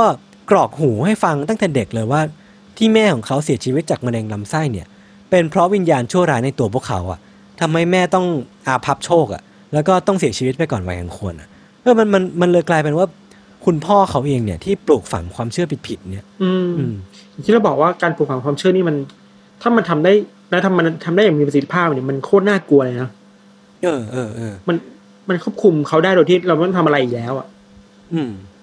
คือหลักฐานชิ้นสำคัญที่สุดว่าสิ่งที่คุณฟาดอสเตนกับคุณบรันเนอร์ทำมันคือการ manipulate คนขั้นสุดอะครับ คือมันมีหลักฐานชิ้นหนึ่งที่อายการบอกว่าประตูของบ้านหลังนั้นน่ะ อาจจะไม่ได้ถูกล็อกเลยด้วยซ้ำอะ ตลอดหลายปีที่ผ่านมา แต่สิ่งที่ห้ามไม่ให้พวกเขาออกมา มันคือการทารุณกรรมอันโหดเหี้ยมอ่ามัมันคือการปลูกฝังเซตความคิด มันคือการปลูกฝังความเชื่อบางอย่าง ที่ทำให้เด็กกลุ่มนั้นอะ ไม่กล้าที่จะออกมาด้วยซ้ำอะทั้งนั้นที่ประตูไม่ได้ถูกล็อกเลยอะ เออ คือมันแปลกมากกัน มันมันมันแปลกนะคือถ้าประตูไม่ได้ถูกล็อกอะ มันแปลว่าเด็กเหล่านั้นจะออกมาเมื่อไหร่ก็ได้ ใช่ แต่ที่เขาไม่ออกอะ เพราะว่าเขากลัว เขาเชื่อสิ่งที่พ่อเขาพูด สิ่งที่ลุงเขาพูด กลัวไปแล้วว่าโลกข้างนอกมันอันตราย เออ มันก็เลยไม่กล้าออกมาก็แต่ว่าสุดท้ายเรื่องราวนี้มันก็จบลงด้วยการความกล้าของของพี่ชายคนโตเนาะครับก็คือคนที่ที่ไปแจ้งความกับกับเจ้าของร้านในบาร์นั้นน่ะ ที่สุดท้ายแล้วเรื่องราวมันก็ถูกเปิดโปง แล้วก็ทั้งหมดก็ถูกได้รับความช่วยเหลือออกมา แล้วก็คุณบรันเนอร์เอง หรือว่าคุณฟานดอสเตนเองณปัจจุบันเนี้ยก็น่าจะถูกจำคุกอยู่ ซึ่งน่าจะเป็นการจำคุกตลอดชีวิตนั่นแหละแต่ว่าคุณฟานดอสเตนเนี่ย น่าจะอยู่ในโรงพยาบาลของคุกเนี่ย เพราะว่าเขามีอาการติดเตียงเนาะคือมันเป็นอัมพาตไปแล้วแหละ อืม เออ มันมันแปลกมากเลยเรื่องเนี้ยอืมมันโหเราคิดว่าไม่มีหลาย layer มากนายยศ อืม ทั้งไอ้ความเป็นลัทธิแบบหนึ่งใช่ป่ะอย่างที่เราเราเคยคุยในเรื่องไออีพีเรื่องลัทธิอะครับหนึ่งในส่วนผสมของลัทธิที่องค์ประกอบของลัทธิที่มันมีอะในน่าจะเป็นเบื้องต้นเลยคือการคิดถึงวันสิ้นโลกอะ อืม แล้ว รวมถึงการโซเชียลไลซ์คนในลัทธิให้มันเข้าใจในเรื่องที่อุดมการณ์ของเจ้าลัทธิบอกตรงกันน่ะอืมเราคิดว่าพอสองเรื่องนี้มันอยู่ด้วยกันได้อะไอเนี่ยน่ากลัวอืมอืมแล้วอย่างหนึ่งคือ พอพอกลับมาถึงพูดถึงเรื่อง EP เราอะอืมเชี่ยเราก็ไม่รู้ว่าข้างๆบ้านเราจะมี cult อะไรอยู่หรือเปล่าวะ เออ concept ของเพื่อนบ้านเนี่ย มันดูมันดูแบบว่า ถ้าสนิทสนมกันจนเกินไปเนี่ย ก็ดูก็ดูแปลกๆเนาะเออพอเว้นระยะห่างกันมากเกิน ก็กลายเป็นว่าอาจจะมีเรื่องราวบางอย่างที่ซ่อนไว้ ใช่เหมือนพอพูดถึงเพื่อนบ้านเราคิดถึงไอ้เคสที่เราเล่าในอีพีเรื่องป่าอืมที่ครอบครัวหนึ่งอาจจะถูกฆาตกรรม เพราะว่าแม่ของแต่ละครอบครัว ยุ่งเรื่องของตัวเองกันมากเกินไปอะอืมอืมไอ้ไอ้ไอ้บางทีไอ้ความใกล้ชิดกันมากเกินไป มันก็เป็นอันตรายเว้ยขณะเดียวกันไอ้ความห่างกันมากเกินไปอะ มันก็ดูห่างเหินกันมันก็ดูละเลยกันเหมือนกันอะม คือเออโว้ยการการหาช่องว่างในการหาจุดสมดุลระหว่าง การไม่ยุ่งมากเกินไปกับการไม่สนใจกันเลยอะอันนี้เราคิดว่าสำคัญนะในการการการใช้ชีวิตกับเพื่อนบ้านอะ อืมอืมอืมเออน่าสนใจครับ คือเรื่องเนี้ยพี่ทันมันมีบางบทความเนาะคือผมก็ไปเสิร์ชเพิ่มเติมว่ามันมีแบบมันอาจจะมีดีเทลหรือว่ามีหลักฐานอะไรบางอย่างที่มัน มันอาจจะทำให้เรื่องเนี้ยมันมันมันดูคลี่คลายมากขึ้นอืมแต่ว่าปรากฏว่ายิ่งผมไปดูอะ ยิ่งเจอหลักฐานที่มันทำให้เรื่องเนี้ยมันมีเงื่อนงำแบบแปลกๆเต็มไปหมดเลยเช่นอะเช่นคือคือมันมีหลักฐานที่บอกว่าลูกชายคนโตอะ ที่ออกไปแจ้งความกับกับคุณเจ้าของร้านบาร์คนนั้นอะ ที่เที่ยวไปกินเบียร์นะเออ คือเขาอะ มีร่องรอยว่าเขามี Facebook เป็นของตัวเองอะ แล้วก็มี IG มีอินสตาแกรมเป็นของตัวเองด้วยเออคือเขาเนี่ยเคยอัพ Facebook เมื่อประมาณ 9 ปีก่อน ครับ อัพว่า ตอนเนี้ยเขากำลังจะย้ายบ้านไปอยู่ไปอยู่ที่รูเนอร์โวแล้วนะ เออ คือเหมือนก็อัปเดตชีวิตทั่วไปแหละ แต่ปรากฏว่าหลังจาก status นั้นน่ะเขาก็หายตัวไป ไม่ไม่ไม่โพสอะไรอีกเลยบนบน Facebook ของเขาอีก 9 ปี ซึ่งมันก็ตรงกับระยะเวลาที่เขาถูกคุมขังอยู่ในห้องใต้ดินนั้นถูกมันปะก็ยิ่งทำให้เรื่องราวที่ยชญ์เล่ามาก็ดู real มากขึ้นมะใช่ใช่แต่ว่าสิ่งที่เขากลับมาโพสอะมันคือเขาบอกว่าเขาอัพ status ว่าตัวเองอะกำลังทำงานเป็นผู้จัดการ ร้านค้าออนไลน์อยู่ที่หนึ่งอะเออคือคือมันแปลว่าอะไรพี่ มันแปลว่าระหว่างที่เขาถูกคุมขังอะเขาสามารถรับจ็อบออนไลน์ได้เหรอ คือ เออ คือคือมันก็งงว่า นั่นแปลว่าเขาอาจจะไม่ได้ถูกคุมขังอะ คือคือผมก็เลยงงว่าแบบอ่าสุดท้ายแล้วอิสระ หรือว่าเส้นแบ่งระหว่างการถูกคุมขังของของครอบครัวเนี้ยมันอยู่ที่ประมาณไหนอะหรือว่าเขาอาจจะมีอิสระ มากกว่าที่เราคิดก็หได้รือมันมีบางคนที่ได้ privilege มาได้อภิสิทธิ์อะไรบางอย่างหรือเอเปอล่าคือมันมีเรื่องเรื่องราวแปลกๆ ที่ผมยังไม่ค่อยเข้าใจเต็มไปหมดเลยอะแล้วก็มีการอัพรูปลงไอจีด้วยนะ เป็นแบบรูปตัวเองนั่งสมาธิอยู่ในสวนหลังบ้านอะโอ้โห พี่ผมก็งงว่าแบบนี่มันถูกคุมขังจริงเหรอวะ เออ มันก็น่าจะคำถามได้แหละ อืม แล้วก็ตัวคุณฟานดอสเตนเองเนี่ย ก่อนที่เขาจะเกิดเกิด stroke เนาะหรือว่าเส้นเลือดในสมองแตกเนี่ย เขาก็มี Facebook ที่ใช้ชื่อว่าจอห์นอีเกิลอืมคือ account เนี้ยมันมีเอาไว้อัปเดตรูปต่างๆ ในบ้านแห่งเนี้ยแหละอืมคือเขาก็จะไว้ลงรูปแมวบ้าง ลงรูปสวนบ้าง หรือว่าลงวิดีโอตัวเองตอนประกอบสร้างของต่างๆ บ้าง ซึ่งมันก็แปลกนิดนึงอะที่ว่าทุกครั้งที่เขาอัพ status อะหรือว่าแคปชั่นของทุกๆโพสของคุณจอห์นอีเกิลเนี่ยเขามักจะแทนตัวเองว่า V เสมออะหรือว่าเราใช้สรรพนามว่าว่าเราเสมออะนั่นแปลว่า เขาก็ treat treat ครอบครัวเขาว่าเป็นเป็นเป็นส่วนหนึ่งของชีวิตเขาเหมือนกันนะ แต่ว่าใน Facebook เขาอะ ก็ไม่เคยมีการพูดถึงลูกๆเขาเลย เออ คือผมก็งงงงงงมีแต่งงงงมีเต็มไปควาหมมดอีเลยอย่างวะเยอะมากอะเออเออเออเรียกได้ว่างงงวย เยอะแยะมาก ก็ก็รอสักวันที่ว่าเรื่องราวนี้มันจะคลี่คลายเนาะครับเออเราคิดว่าพอพูดถึง EP เรื่องเพื่อนบ้านอะอืมอยู่ดีๆเราก็นึกถึงหนังเรื่องหนึ่งครับ เราคิดว่า น่าจะแนะนำให้คนฟังไปดูต่อได้ บางคนเคยดูแล้วก็ได้ซ้ำอะ มันคือหนังญี่ปุ่นเรื่องหนึ่งครับ ลองกันดูอยู่ มันชื่อว่า Creepy ฮะอืม C R E E P Y กำกับโดยผู้กำกับที่เราชอบมากคือคิโยชิคุโรซาวะเขากำกับเรื่องอะไรบ้างอะพี่เขากำกับหนังดังพวกเมื่อก่อนมันมีพวก Kairo อะ เคยดูป่ะนะผีอินเทอร์เน็ตอะ ไม่รู้จัก แต่แต่ถ้าคนที่ดูตามหนังญี่ปุ่นมาแบบอินดี้ประมาณนี้จะรู้ว่าคนเนี้ยเป็นผู้กำกับที่ทำหนังแนว thriller สยองขวัญเก่งมากอะอืมไอ้ Creepy เนี่ยมันเป็นเรื่องเรื่องประมาณว่า มันมีครอบครัวหนึ่งว่าย้ายย้าย เข้าใจว่าย้ายบ้านนะครับอืมอืมไปอยู่ในชุมชนคนหนึ่งแล้วอยู่ดีๆอะก็ไปเจอกับเพื่อนบ้านครอบครัวหนึ่งมีคุณพ่อคุณแม่มีลูกสาวอะอืมแต่ว่าอยู่ดีคืนดีอะลูกสาวของเพื่อนบ้านอะ มาบอกกับมาบอกกับตัวคนที่เพิ่งย้ายไปว่า ไอคนที่เป็นพ่ออะไม่ใช่พ่อนะอ้าวเออผู้เจอนะไม่ใช่พ่อของไม่ใช่พ่อของเด็กอะอ้าวเนี่ยแค่นี้ครับ เราเล่าแค่นี้พอครับอะไรวะเนี่ย อะไรวะเนี่ยโอ้โหงง เรียกได้ว่างง สนุกมากสนุกมากเออเออเออแล้วก็มันจะเป็นไทม์ไลน์สองอันที่อันนี้แล้วแบบไม่ได้ spoil นะคือว่า อีกอีกไทม์ไลน์หนึ่งคือมันก็เป็นตำรวจที่พยายามสืบสวนคดีเกี่ยวกับครอบครัวหนึ่งที่แปลกๆอะอะไรเงี้ยอืมอืมสนุกดีครับอืมลองดูครับชื่อ Creepy ฮะ อืมอืมก็ขอ wrap up เรื่องราวของ concept neighbor ไว้ประมาณหนึ่งว่า สุดท้ายแล้วอะไม่ว่า concept อะไรอะมันถ้ามาอยู่ในสายตาหรือว่ามือของคนที่ชอบเรื่องลี้ลับอะครับมันก็ลี้ลับได้หมดอะเนาะพี่ธัญ ใช่ใช่ใช่แล้วก็เออเออเออยิ่งเป็น Untitled Case อะมันก็ยิ่งดูอืมยิ่งดู creepy ไปใหญ่อะเอ่อ ใช่สองคนนี้ใช่มึงหมกมุ่นกับอะไรแบบนี้ใช่ไหมแล้วผมก็เชื่อว่าน่าจะมีคนที่หมกมุ่นกับเรื่องเรื่องราวอันลึกลับเนี่ยเยอะแยะไปหมดเลยอะเพราะว่าทุกคนที่ฟังเนี่ยก็น่าจะชอบเรื่องลี้ลับเหมือนเราเนี่ยอะเราคิดว่าอย่างน้อยพอฟัง EP จนจบอะเราแบบคนนึงคิดถึงบ้านๆสักคนหนึ่งแล้วแหละแน่นอนแน่นอนน่าจะต้องมีแบบ pop up ขึ้นมาแน่นอน แต่ว่าอย่าถึงขั้นไปไปรังไปจงเกลียดจงชังเพื่อนบ้านเนาะคือ ผมต้องบอกว่ามีส่วนน้อยมากๆเรียกได้ว่า0.01%แหละอ่าที่จะเป็นเพื่อนบ้านเพื่อนบ้านชั่วร้ายครับนิสัยไม่ดีครับครับผม โอเค วันนี้เรื่องที่ผมและก็ไปธัญเตรียมมาก็จบไปเพียงเท่านี้